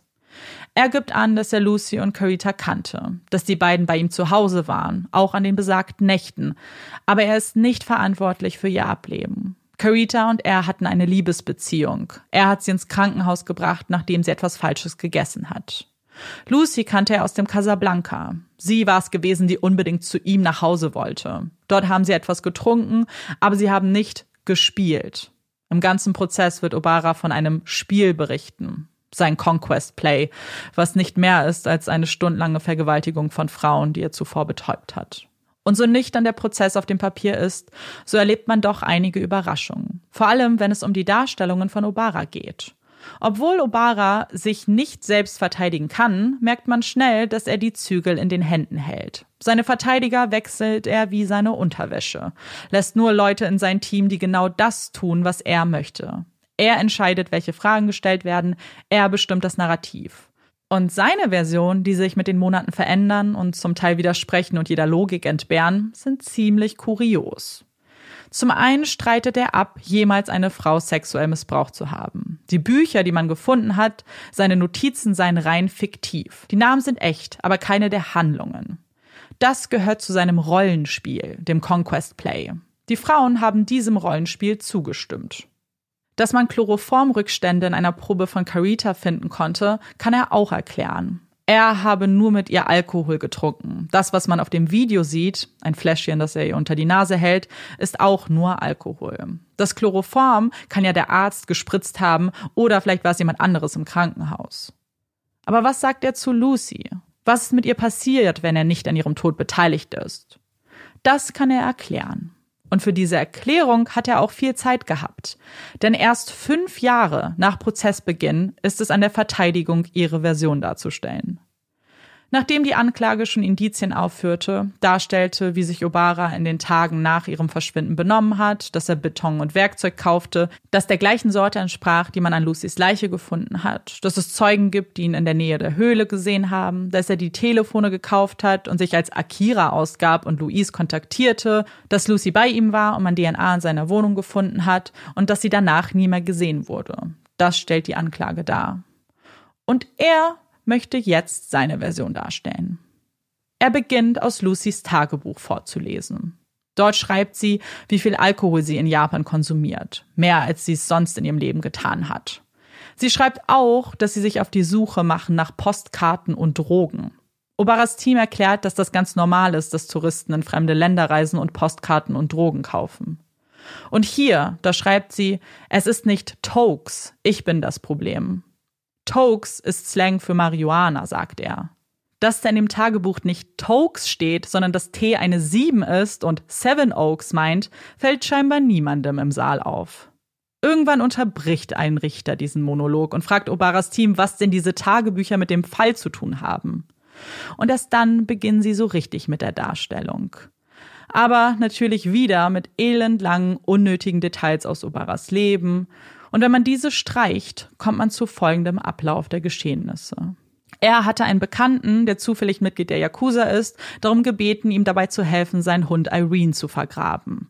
Dafür hatten sie ein Zelt, die Schaufel und auch das andere Werkzeug und das Beton gekauft. Das sollte für einen Grabstein genutzt werden. Lucy kannte er aus dem Casablanca und am 1. Juli fuhr er mit ihr gemeinsam zu seiner Ferienwohnung am Meer, weil sie das so wollte. Sie hatte viele Drogen dabei, Crystal Meth, Ecstasy und Tokes. Dazu trank sie einiges an Alkohol. Sie unterhielten sich lange. Lucy wollte Sex mit ihm. Am nächsten Tag ließ er sie alleine in der Wohnung zurück, weil sie noch nicht gehen wollte. Als er am Telefon mit ihr sprach, stand sie immer noch unter Drogeneinfluss.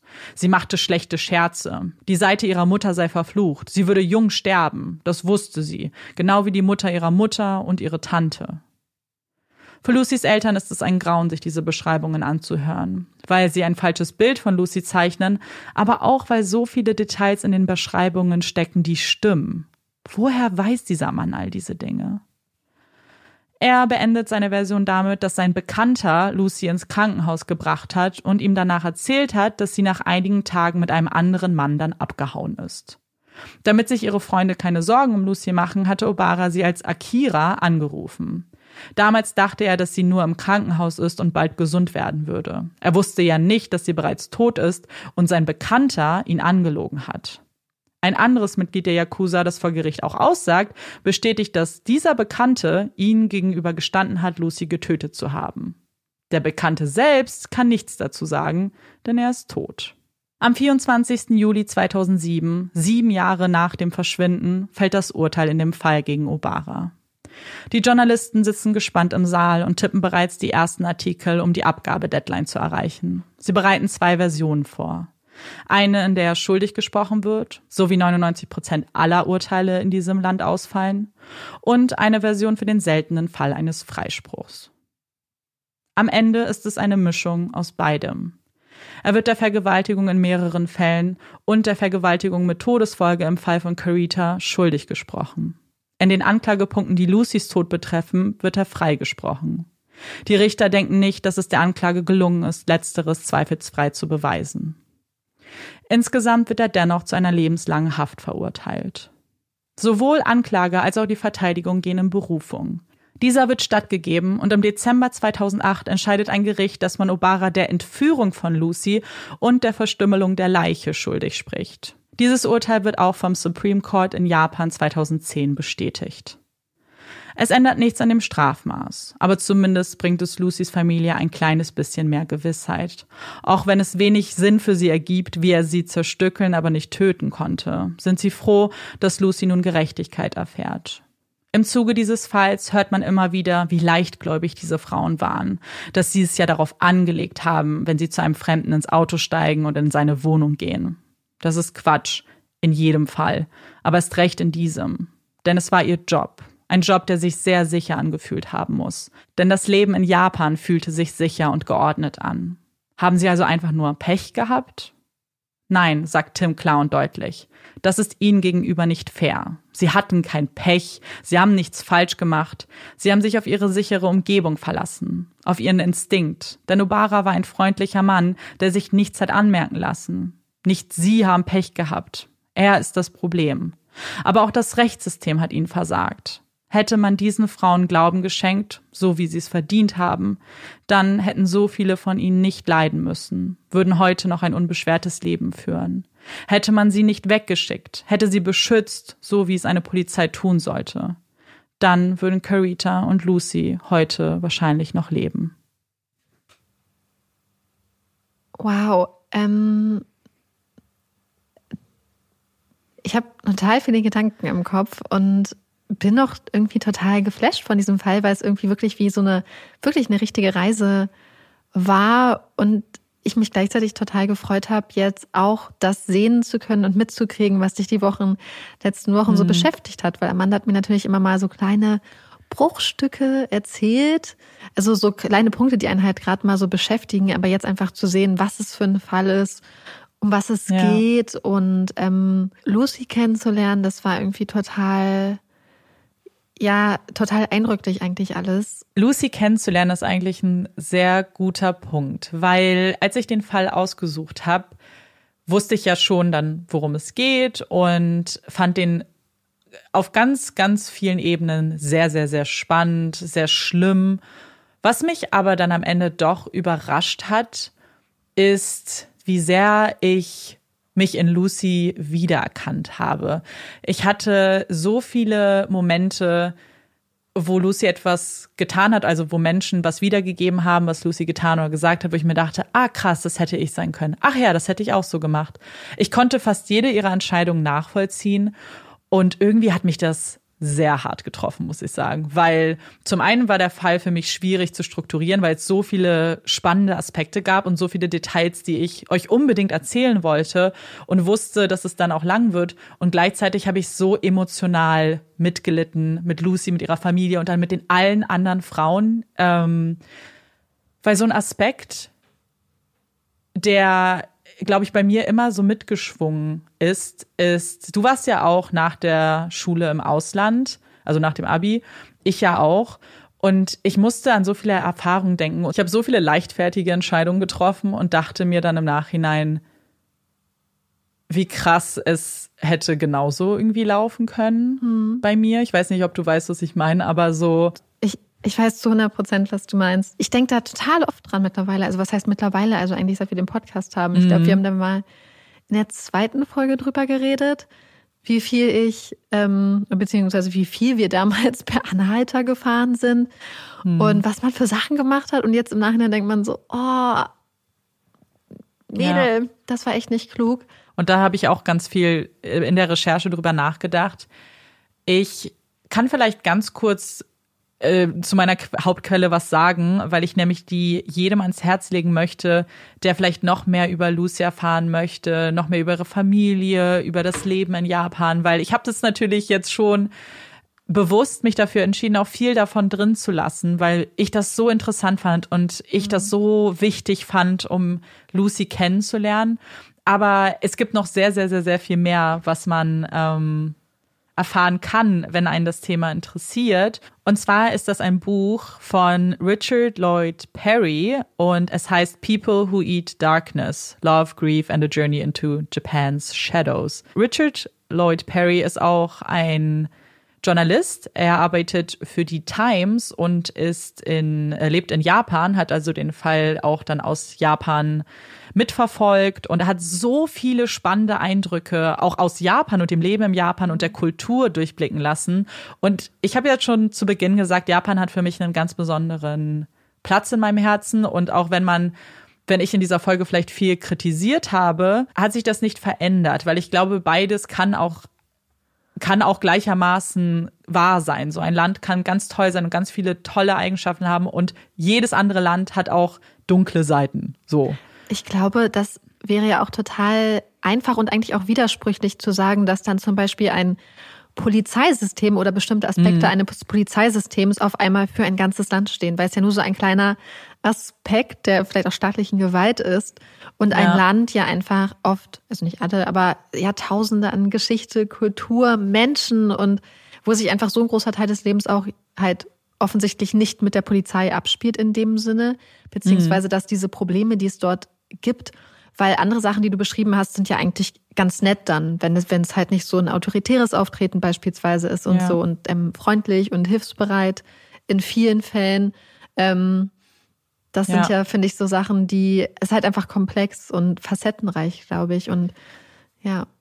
Ja, komplex trifft es halt eben auf jeden Fall. Und aber gleichzeitig so spannend. Ich fand es mhm. super spannend, da einzutauchen, weil es so eine andere Kultur ist und habe so viel gelernt in diesem Prozess und hab, ich glaube, das hat es für mich dann so schwer gemacht, diesen Fall auch weiterzutragen, weil ich am liebsten euch alles erzählt hätte und noch so viel mehr. Deswegen, wer sich vielleicht mhm. mehr dafür interessiert, das Buch kann ich euch empfehlen. Generell ähm, einfach ein spannendes Land, auch mit einer ganz spannenden Geschichte äh, zum Beispiel zu Korea, die ich auch kurz erwähnt habe, ähm, über die es auch noch so, so, so viel mehr gibt. Ähm, aber das sprengt immer leider den Rahmen von so einer Folge. Ja. Ich glaube, das ist für mich so schwer und ihr wisst, es ist, es ist mir eh schwer, fällt mich kurz zu halten. Aber bei solchen Fällen komme ich echt an meine Grenzen. Irgendwie. Auf mehreren Ebenen einfach. Mhm. Emotional und ja.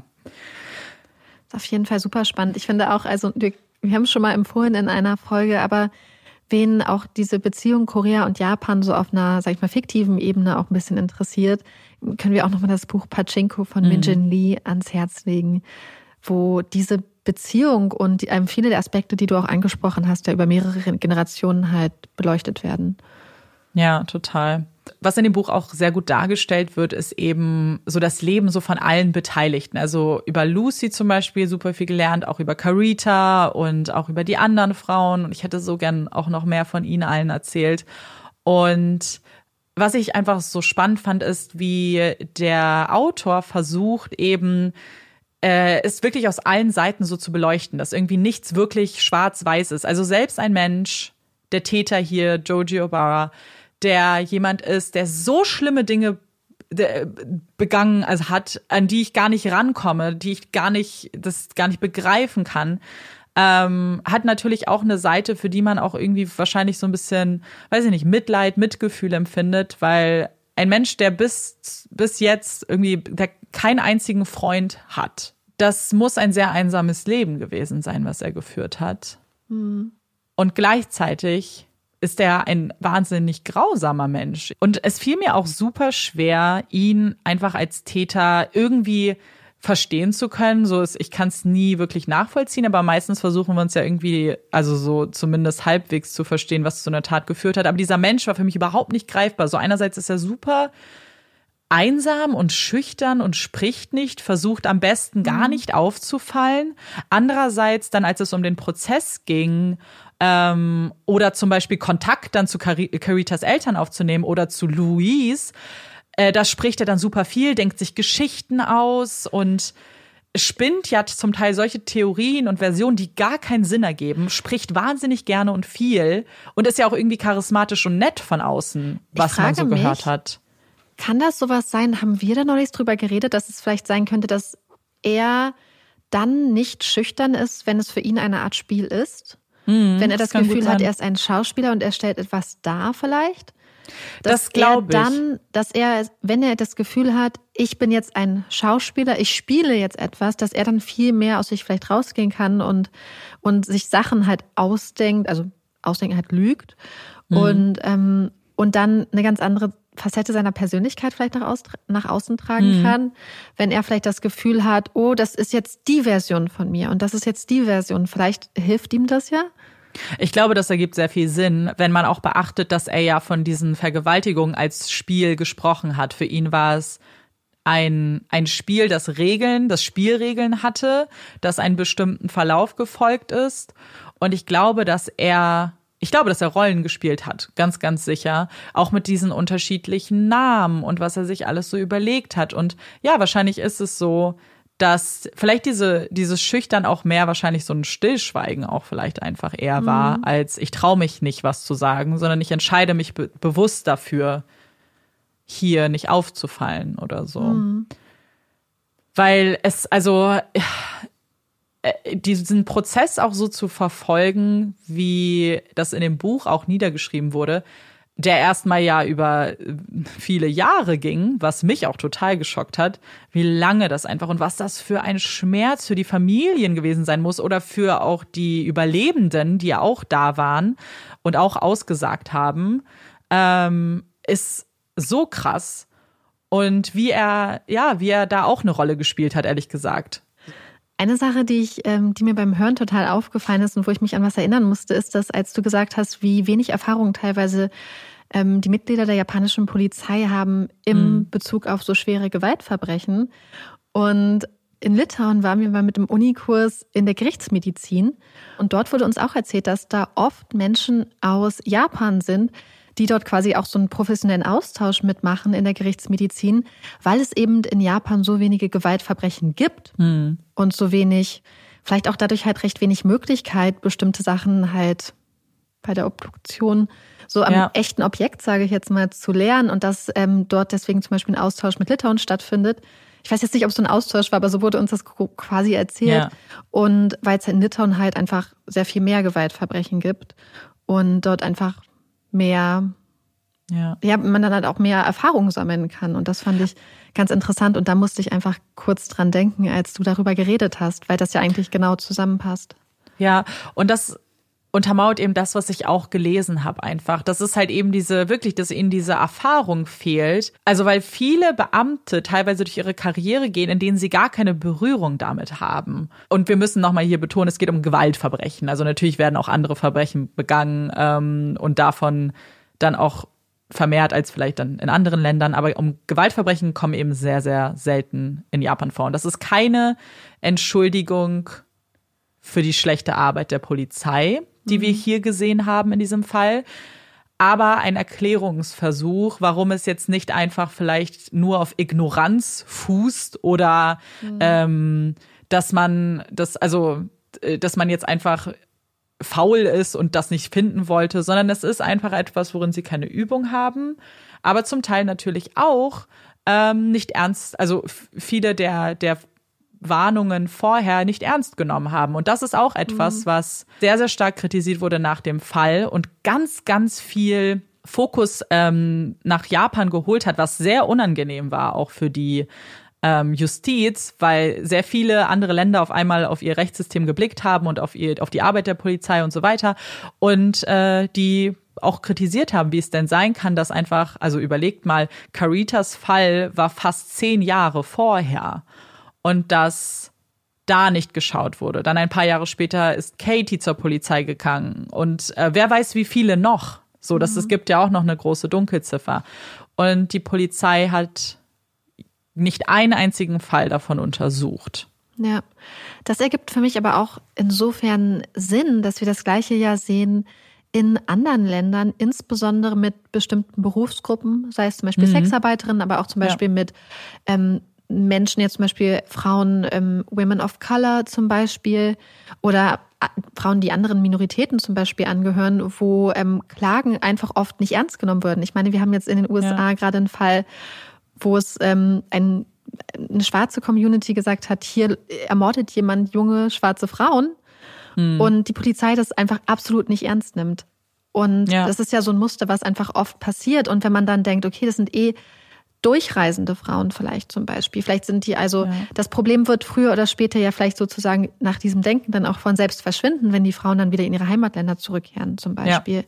Und ich kann mir auch vorstellen, dass es vielleicht, naja, also es sind ja einfach wahrscheinlich ähnliche Prinzipien und Probleme, die, die wir in anderen Ländern auch haben bei der Verfolgung von Fällen und Gewalt gegen Frauen einfach, dass Menschen ja. nicht ernst genommen werden, dass halt äh, Stigmatisierung herrscht, insbesondere mhm. jetzt zum Beispiel bei solchen Berufsgruppen und so.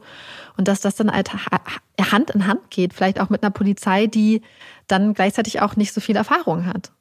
Ja, und, absolut. Und was ich mich dann aber auch frage, hätten Sie vielleicht viel mehr Erfahrung, weil wenn sie Sachen ernster nehmen würden. Weil mhm. wie hoch ist dann die Dunkelziffer für Delikte? Beziehungsweise wie viel wird der Polizei dann überhaupt zur Anzeige gebracht und ja. dann nicht weiterverfolgt?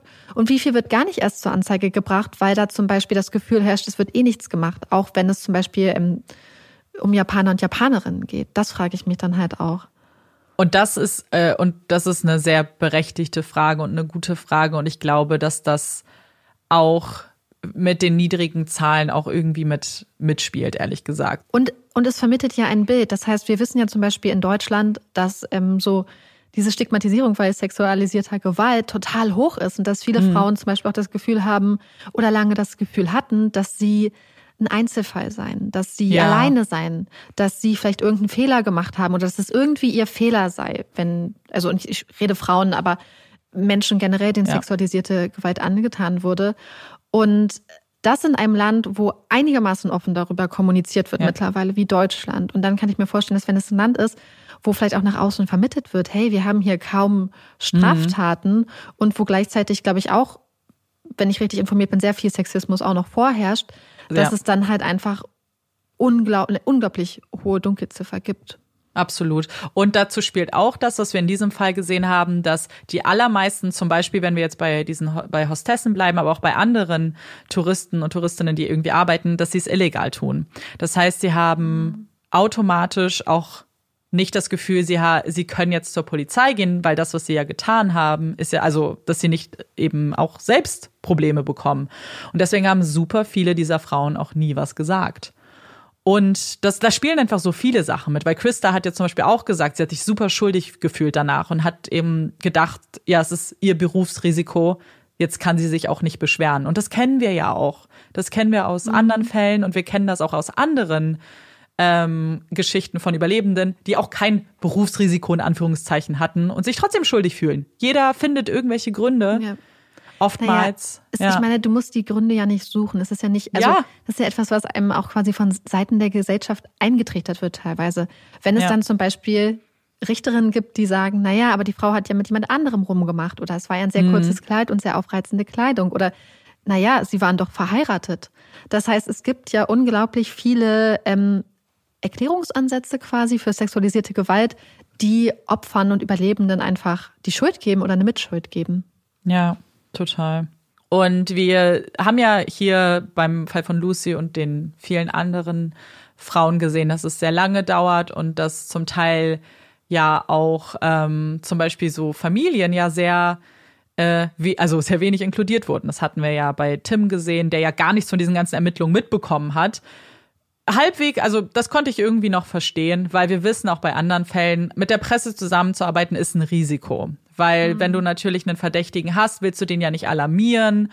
Oder selbst wenn du den, wenn du nur Theorien erstmal spinnst, das ist ja, das kann ja alles eine totale, äh, kann ja total schnell ausarten. Aber was Tim da alles gemacht hat in der Zeit und auch Sophie und ähm, Jane ist dann auch später nach ein paar Monaten einmal nach Tokio geflogen, ist einfach, das, das fand ich so beeindruckend und hat ihm aber sehr viel Kritik eingebracht.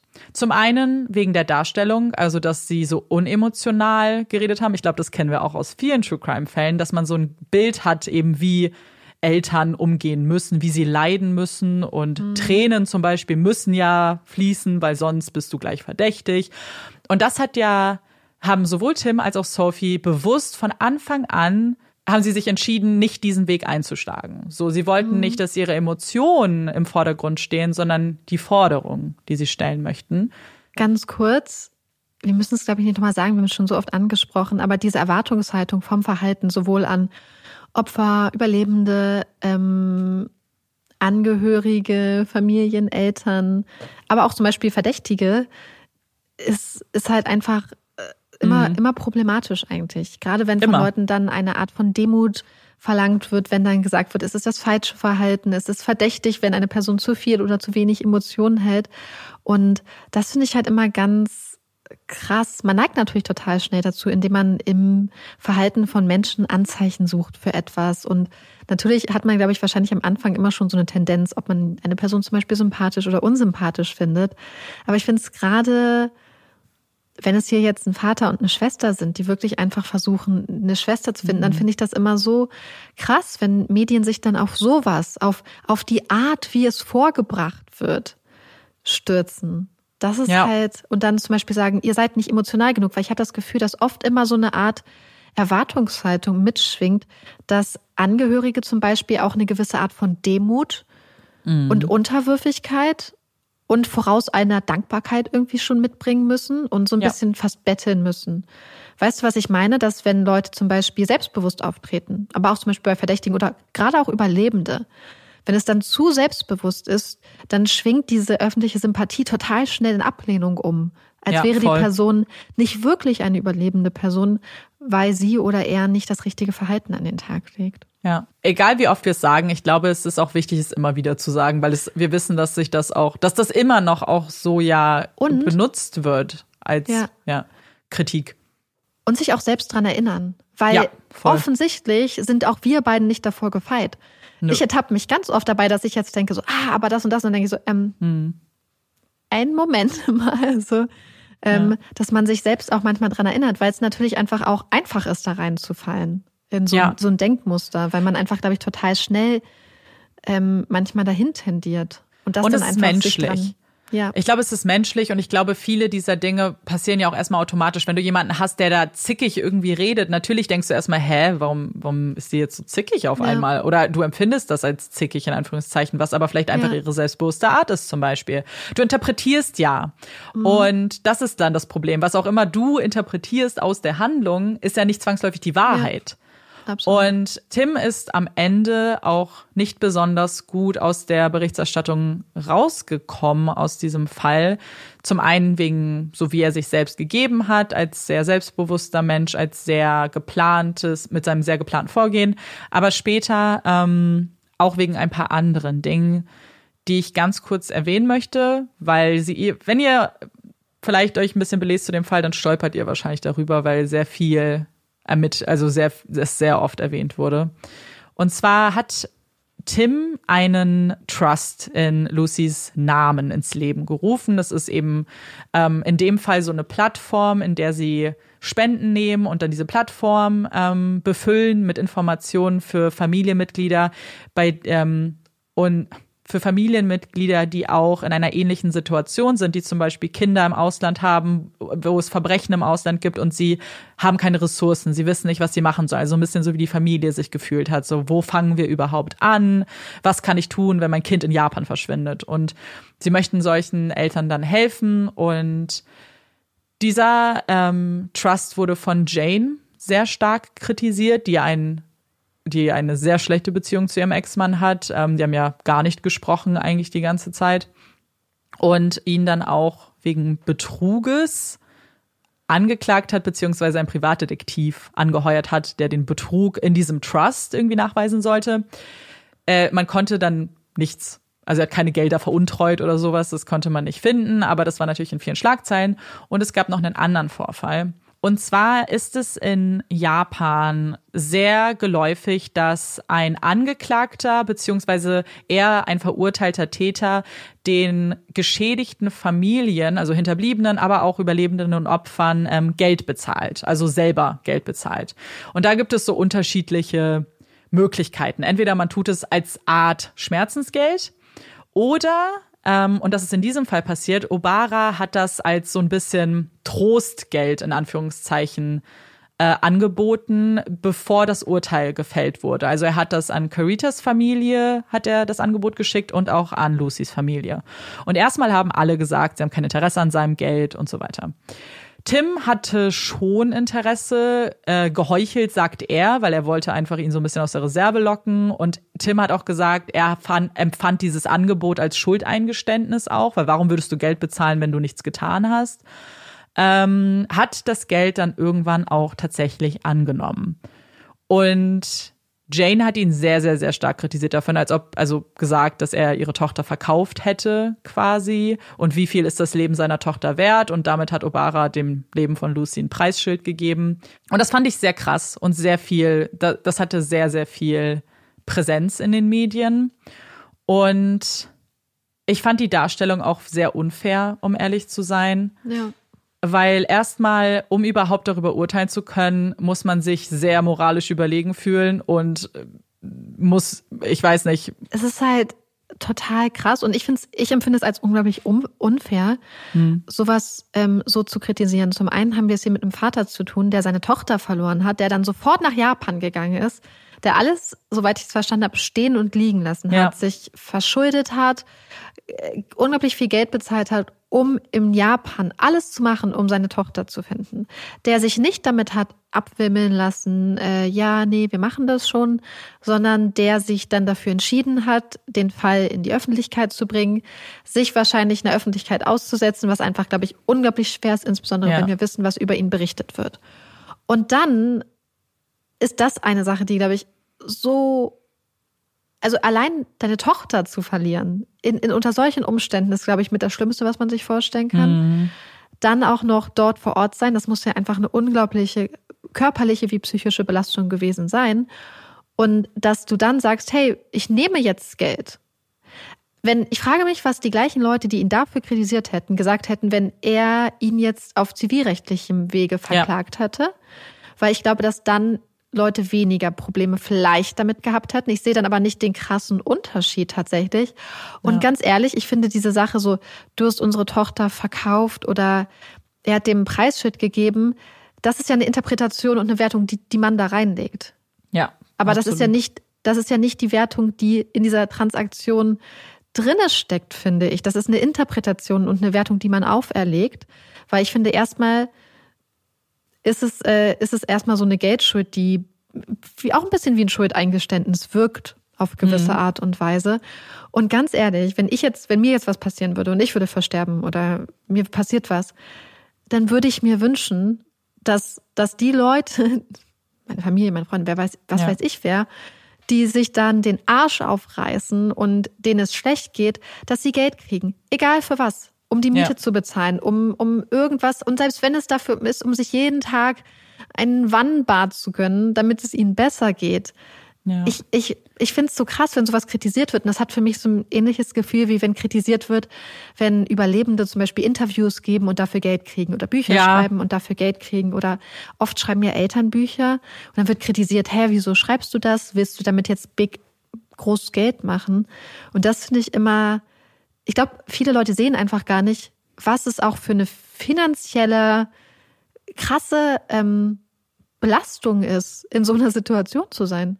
Ja, was vor allem, weil es dann so interessant ist, wie sie es dargestellt haben. Sie haben eben gesagt, er hat das Geld angenommen und sein, einer seiner größeren Käu also ein Großteil des Geldes hat er genommen und sich ein Boot davon gekauft. Und natürlich wurde es dann so dargestellt, so, oh, jetzt, jetzt äh, schwimmt er im Luxus und jetzt will er, jetzt kauft er sich irgendwelche Dinge und, ähm, und das Pferd passt natürlich in diese Geschichte von, er hat seine Tochter verkauft. Und sie zeigen dann nicht, dass er dieses Boot gekauft hat, weil er das mit Lucy verbindet, weil sie am Wasser waren zusammen, weil er mit diesem Boot jedes Mal an ihrem Geburtstag und ihrem Todestag aufs Wasser fährt, weil er das Gefühl hat, ihr dann nah zu sein. Und das wird man dann, zeigt man dann natürlich nicht, sondern nur, er hat sich ein Boot gekauft. Punkt. Ganz ehrlich, wenn er sich einfach so hätte ein Boot kaufen wollen, dann hätte er sich einfach so ein Boot kaufen können. Ja.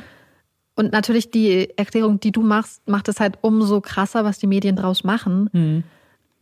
Aber ich finde es, ich finde es so problematisch, wenn hier einfach der Fokus weggelenkt wird von, von, von dem Täter tatsächlich und von ja, vielleicht den Sachen, stimmt. die nicht richtig gelaufen sind, hin mal wieder zu einem Angehörigen, Schrägstrich auch Opfer. Er hat seine Tochter ja. verloren. Und in dem Buch hat er tatsächlich geschrieben, dass sein Empfinden ähm, damals war als Journalist, dass man Obara und Tim auf einen auf eine Stelle, auf eine Position gehoben hat von Was? dem von dem von dem Grad der Tat und der mhm. Abscheulichkeit. Und das ist heftig. Also ich meine, wie du sagst, überhaupt sich darauf einzulassen, Familien, die trauern, die ganz schreckliche Dinge überleben ähm, und verarbeiten müssen, zu kritisieren, ist eine Sache. Aber zu, also, weiß ich nicht. Hm. Aber nur ekelhaft, ehrlich gesagt, die auf eine Ebene zu stellen mit einem ähm, Mörder kann ich nicht sagen, weil er wurde ja nicht des Mordes verurteilt, aber einem Vergewaltiger, der ja. das Ableben zweier Menschen ähm, mit dieser Vergewaltigung verursacht hat, um es ganz wertungsneutral auszudrucken. Ich glaube, wir könnten auch jetzt noch so lange weiterreden. Und ich habe auch noch so viele so kleine Geschichten, die mir gerade noch so aus dem Buch in Erinnerung geblieben sind. Aber der Fall ist schon sehr lang. Und wenn ihr euch, wie gesagt, mehr dafür interessiert, dann empfehle ich euch äh, das Buch. Und ich hoffe, euch hat der Fall trotzdem gefallen. Ich hoffe, ihr fandet die Details spannend. Und ich fand es super spannend, deswegen habe ich es alles reingenommen und ja, bin sehr, sehr, sehr gespannt, was ihr sagt. Also zu so vielen Themen. So wie, wie ihr den Fall empfindet, was vielleicht euch jetzt am meisten auch beschäftigt und ja, das würde mich sehr interessieren. Und bevor es jetzt weitergeht, kommt hier ein bisschen Werbung. Und das war's auch schon mit der kleinen Werbung. Und damit wir nach diesen ganzen Informationen vielleicht ein ganz kleines bisschen aufatmen können, kommt hier unsere Puppy Break. Yay! Für diese Puppy Break muss ich mich eigentlich bei, beziehungsweise möchte ich mich bei zwei Leuten aus der Community bedanken, die uns diese Puppy Break zugeschickt haben. Es ist die perfekte Puppy Break und ich hatte die Nachrichten auch eigentlich, dachte ich, gescreenshottet, aber jetzt habe ich gerade meine ganzen Fotos durchgeguckt und habe gemerkt, dass ich es wahrscheinlich nicht gescreenshottet habe.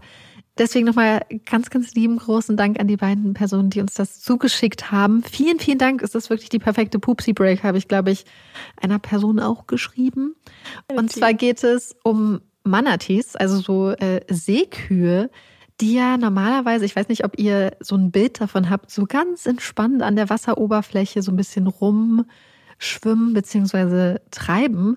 Und warum sie so entspannt da rumtreiben, ist, dass diese Rundschwanzseekühe Gasdepots im Darm haben. Warum haben sie Gasdepots im Darm? Weil sie einfach total viel Grünzeug futtern und dann treiben sie oben und wenn sie dann Hunger haben, dann lassen sie ein bisschen Luft ab, also quasi pupsen das Gas wieder aus und dadurch sinken sie dann auf den Boden und können ganz entspannt am Boden ähm, weiter Grünzeug futtern.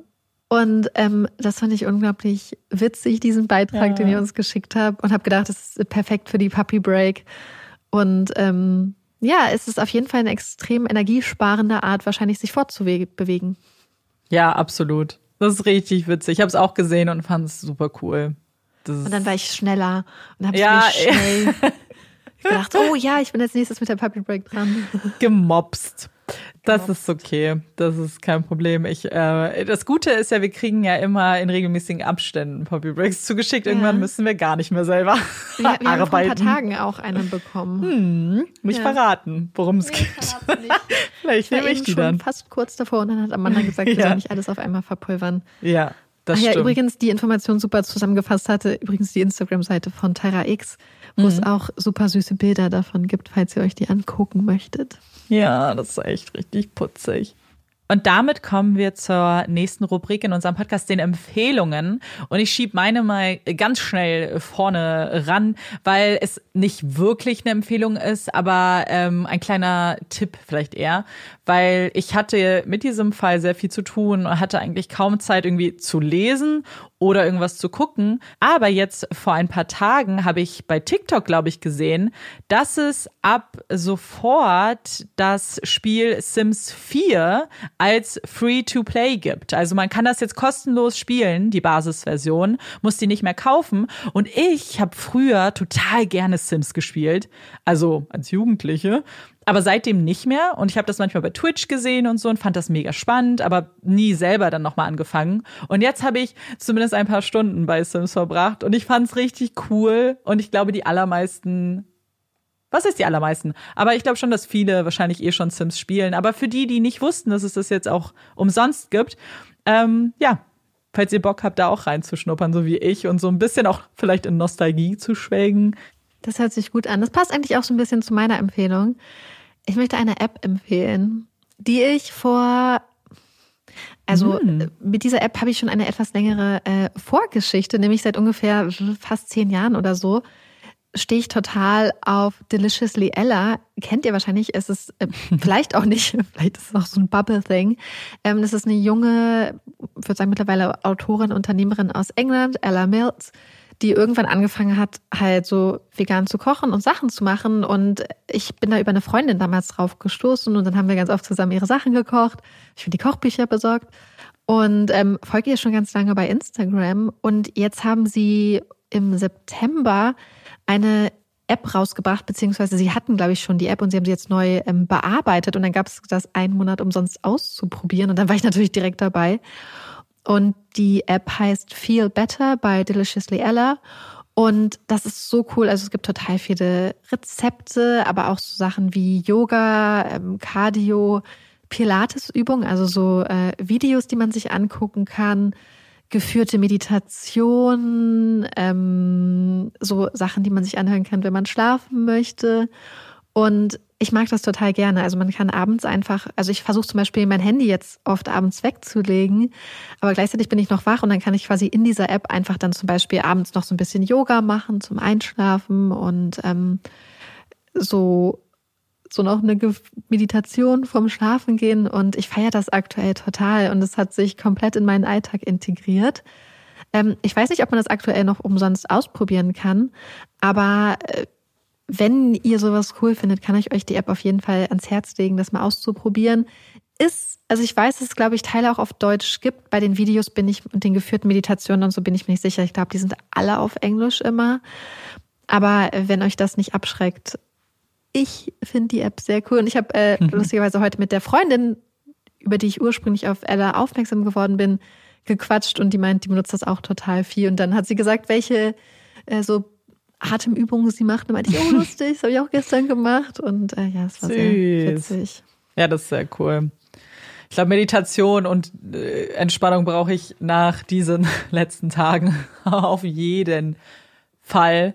Ich kann es dir gucken. wirklich ans Herz legen. Also ähm, ist auch ein Thema, wo wir überlegt haben, dass wir vielleicht im neuen Podcast mhm. mal drüber reden. Voll. Solche Sachen. Aber es hat wirklich es hört sich jetzt übertrieben an, aber es hat sich wirklich krass positiv auf mein Leben ausgewirkt. Also Amanda oh. kriegt das jetzt am Rande mit, ne? Ja, also du ja, ja, ja, ja. das ja wahrscheinlich bestätigen. Ja, absolut. Apropos Podcast. Wir spoilern jetzt noch nichts, aber wir haben uns eventuell am Dienstag, als wir zusammen Büro gemacht haben, im Café, für einen Namen entschieden. Ich liebe, dass du gesagt hast, Büro gemacht haben. Wir spielen Büro. Ja, wir haben Büro gemacht. Ja, sorry, wir haben uns äh, wie so, so coole Berliner Hipster, ja. haben wir uns in ein Café gesetzt und mit unseren Laptops und gearbeitet. Was Wir müssen die Vorgeschichte erzählen, weil wir wollten uns in einen Café setzen und es hat in Strömen geregnet und Ja. äh, ich hatte gedacht, oh, hier ist ja so ein Café bei uns in der Nähe, da sind immer Leute mit Laptop, dann kann man sich da ja auch zusetzen. Kommen wir an, pitschenass geregnet Ja. und dann werden wir begrüßt mit der Frage, ob wir eine, Reservation, also eine Reser Reservation, Eine Reservierung. Reservierung haben. Und dann meinten wir so, nein. Und dann wurde uns mitgeteilt, dass wir dann, obwohl noch viele Plätze frei waren, dass wohl scheinbar Ja. Zu viele Leute immer da waren mit Laptop und man deswegen nicht mehr mit Laptop an jedem Tisch sitzen kann. Ja. Und obwohl noch sehr viel frei war, was auch nicht reserviert war, wurden wir dann wieder hinausgebeten. Ja. Da war ich echt War auch sad. sad. Sad. Und Also dann vor allem, ich ja. bin ja auf dem Rückweg dann nochmal dran vorbeigelaufen, Amanda. Und es war fast komplett leer. Ja, das Ding ist, ich, ich kann mir schon auch vorstellen, dass vielleicht dann so, so Arbeitsleute die Plätze blockieren, aber einen Ja, Kaffee trinken und danach kein Geld mehr dalassen. Aber das waren nicht wir, weil in dem wir anderen. wollten frühstücken. Wir wollten, Und bei- wir hatten uns ja. richtig geil ausüberlegt, weil das ist ja unsere Sache. Wenn wir zusammen arbeiten, dann wird ja immer richtig viel gegessen. Und wir hatten Ja. gedacht, wir können frühstücken und Kaffee und Säfte und, und Tee. Ja, Und Wir hätten Geld wir das da nicht gelassen. machen. Wir hätten wahrscheinlich sehr viel Geld da gelassen, so ich uns kenne. Aber scheinbar gibt es ein Limit an Plätzen, die man mit Laptop besetzen darf. Und das Limit war erreicht und wir durften nicht mehr rein. So diese wirtschaftlichen Interessen dahinter kann ich ja auch verstehen. Ich fand es nur so schade, Voll. weil wir so nass geregnet da im Eingang standen, wie zwei begossene Pudel. Ich fänd's danach- auch, ja. Es war auch so ein bisschen sad, weil alle ein, ich, gefühlt, wahrscheinlich gar nicht. Aber dann sind man die beiden Personen, die ankommen und dann wieder rausgeschickt Ja, werden. wie, so bitter. ja, voll. Ja, voll. Und ich fände es auch voll okay, wenn man das übrigens so kommunizieren würde, zu sagen, so, hey, ihr könnt gerne hier arbeiten, ähm, lasst nur Geld da. so. Aber ist das eine neue Sache bei Ich uns, weiß dass es nicht. man für, für unter der Woche vormittags immer überall reservieren muss? Ich glaube, ich bin einfach gefühlt einfach überhaupt nicht mehr up to date, was so Etikette Aber bei sowas auch nicht, weil das habe ich, angeht. ja, sowas habe ich aber auch nie oft gemacht, mich irgendwie irgendwo hinzusetzen. Ähm, einfach so, um irgendwie, man hätte ja auch Homeoffice irgendwie aus dem Café machen können, aber ich war immer äh, zu Hause im Homeoffice. Ja. War ein, ein nüchterner, aber wir haben viel gelernt. Wir, haben wissen, dass das jetzt so ist. Trotzdem produktiv woanders gearbeitet.